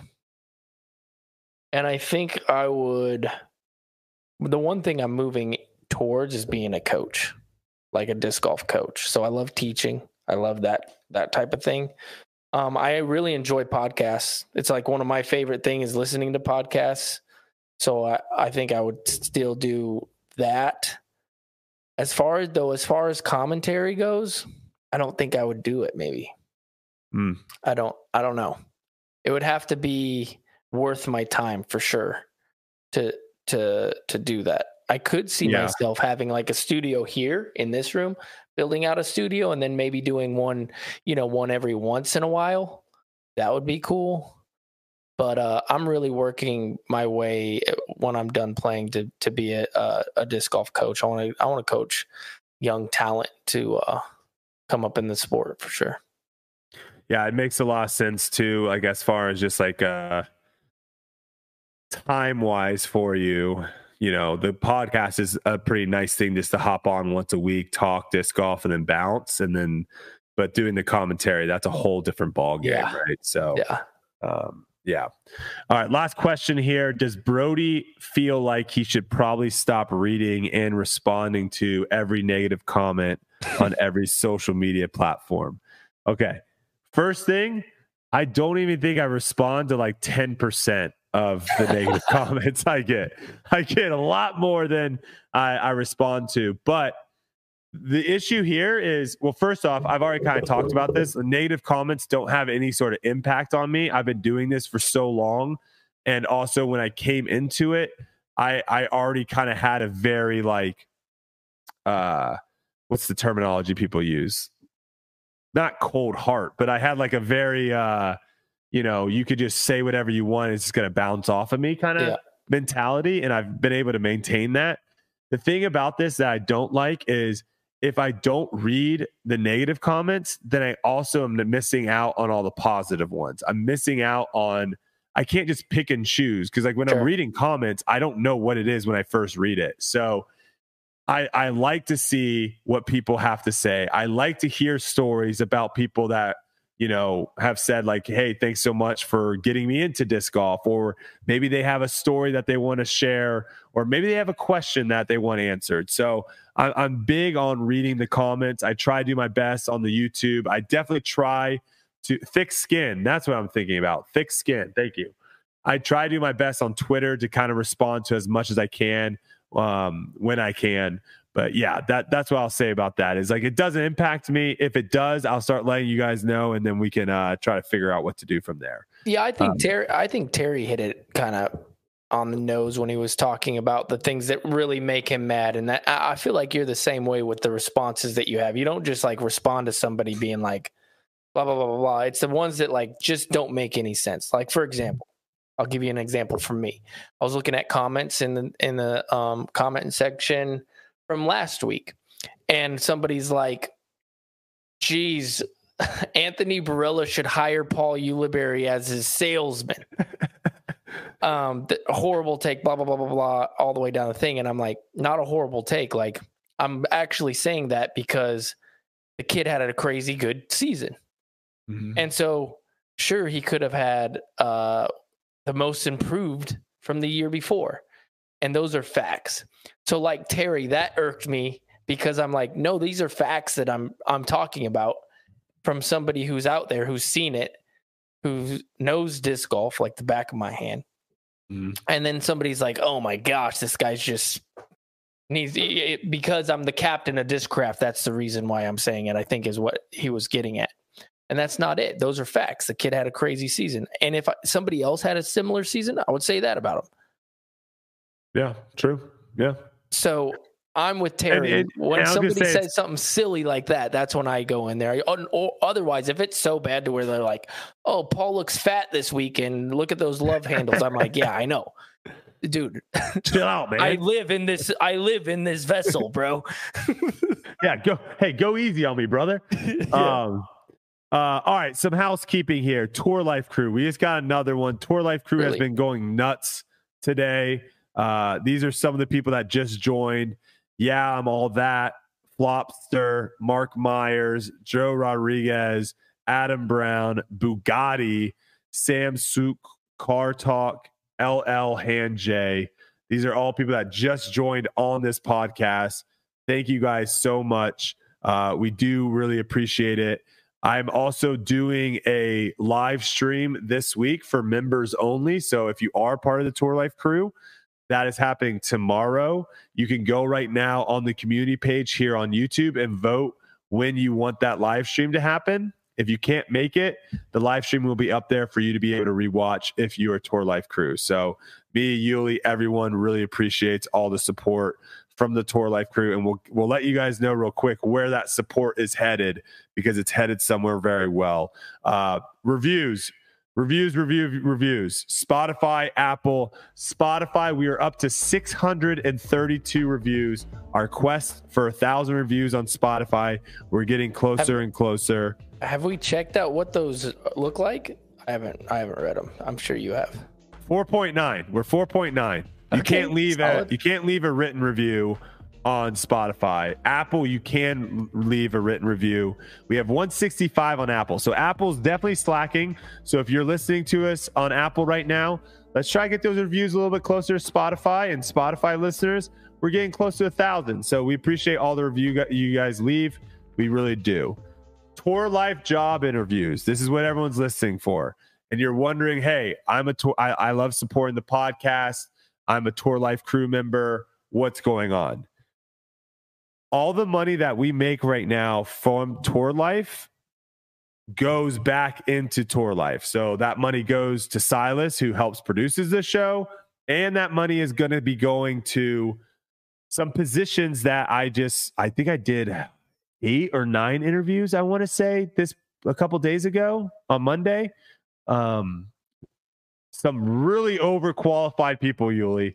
You Really? got some really, yeah, some like to the point of where it's like, holy, uh, it's like ah, I really wish we were getting like a hundred thousand views an episode because you guys are crazy qualified, like way overqualified. But a, a lot of these people really love the show and really want to help out. So hopefully we can work something out. But that is kind of what's going to end up happening with a lot of the support you guys are showing the podcast. It's going to allow us to hire people to make the show even better.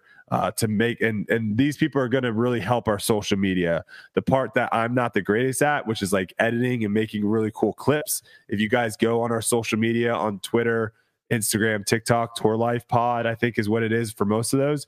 You can see it's pretty much just me like doing the bare minimum because I'm not really that great at anything else. I can put text on there and that's about it.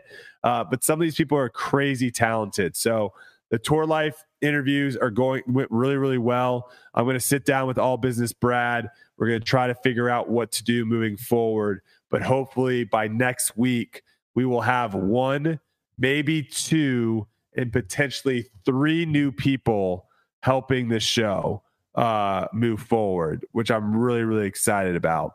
Uh, other things going on the break 68 with Hunter. We filmed that video. We also did uh, a video that will be available for our Patreon members. So if you are a Patreon member, that'll be available for you.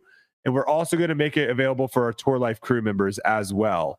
So Tour Life crew, I'm going to get that upla- uploaded on YouTube or potentially just give you guys the link to that so you can watch it. I try to play New London and break even par, only throwing a passion.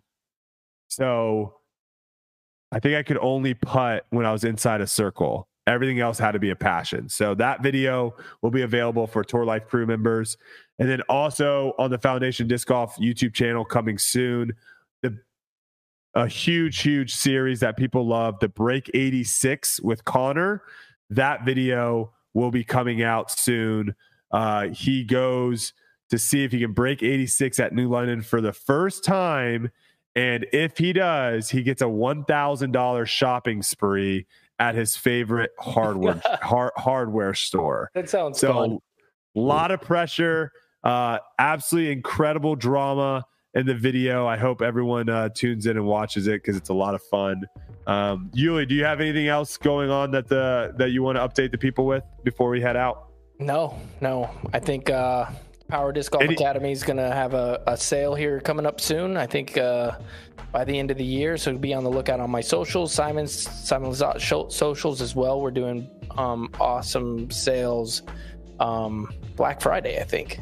Yeah, Oh, nice. yeah, maybe Okay. twenty five dollars for the rest of the year to be to get in there and get all that content. Oh, wow. So go check that out right now. Power Disc Golf Academy. We're doing some some sweet sales. That's all I got though, really on my mind. any any Um, wedding any wedding stuff? Any wedding news? Everything, Not yet. Everything Not yet. smoothly? Everything's going smooth. Sarah's a rock star, man. She's done she's done pretty much the whole planning by herself. Holy and- smokes! Yeah. Wow. Yeah. Um, with some help from family members, of course. Um, Okay. uh, so sh- yeah, she's just killing it. Uh, incredible.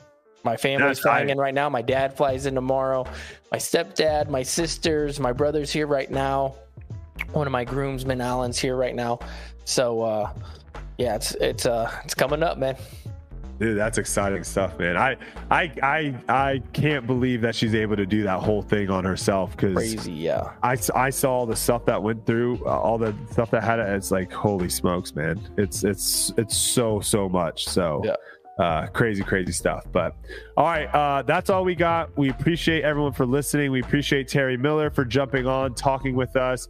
Go. Silas, yeah, Silas as always for the uh, crushing it, getting this thing running off the ground, and uh, no crackle. I mean, heck, look at us now, Uli. We we are we are cruising, moving forward, sounding good, looking good.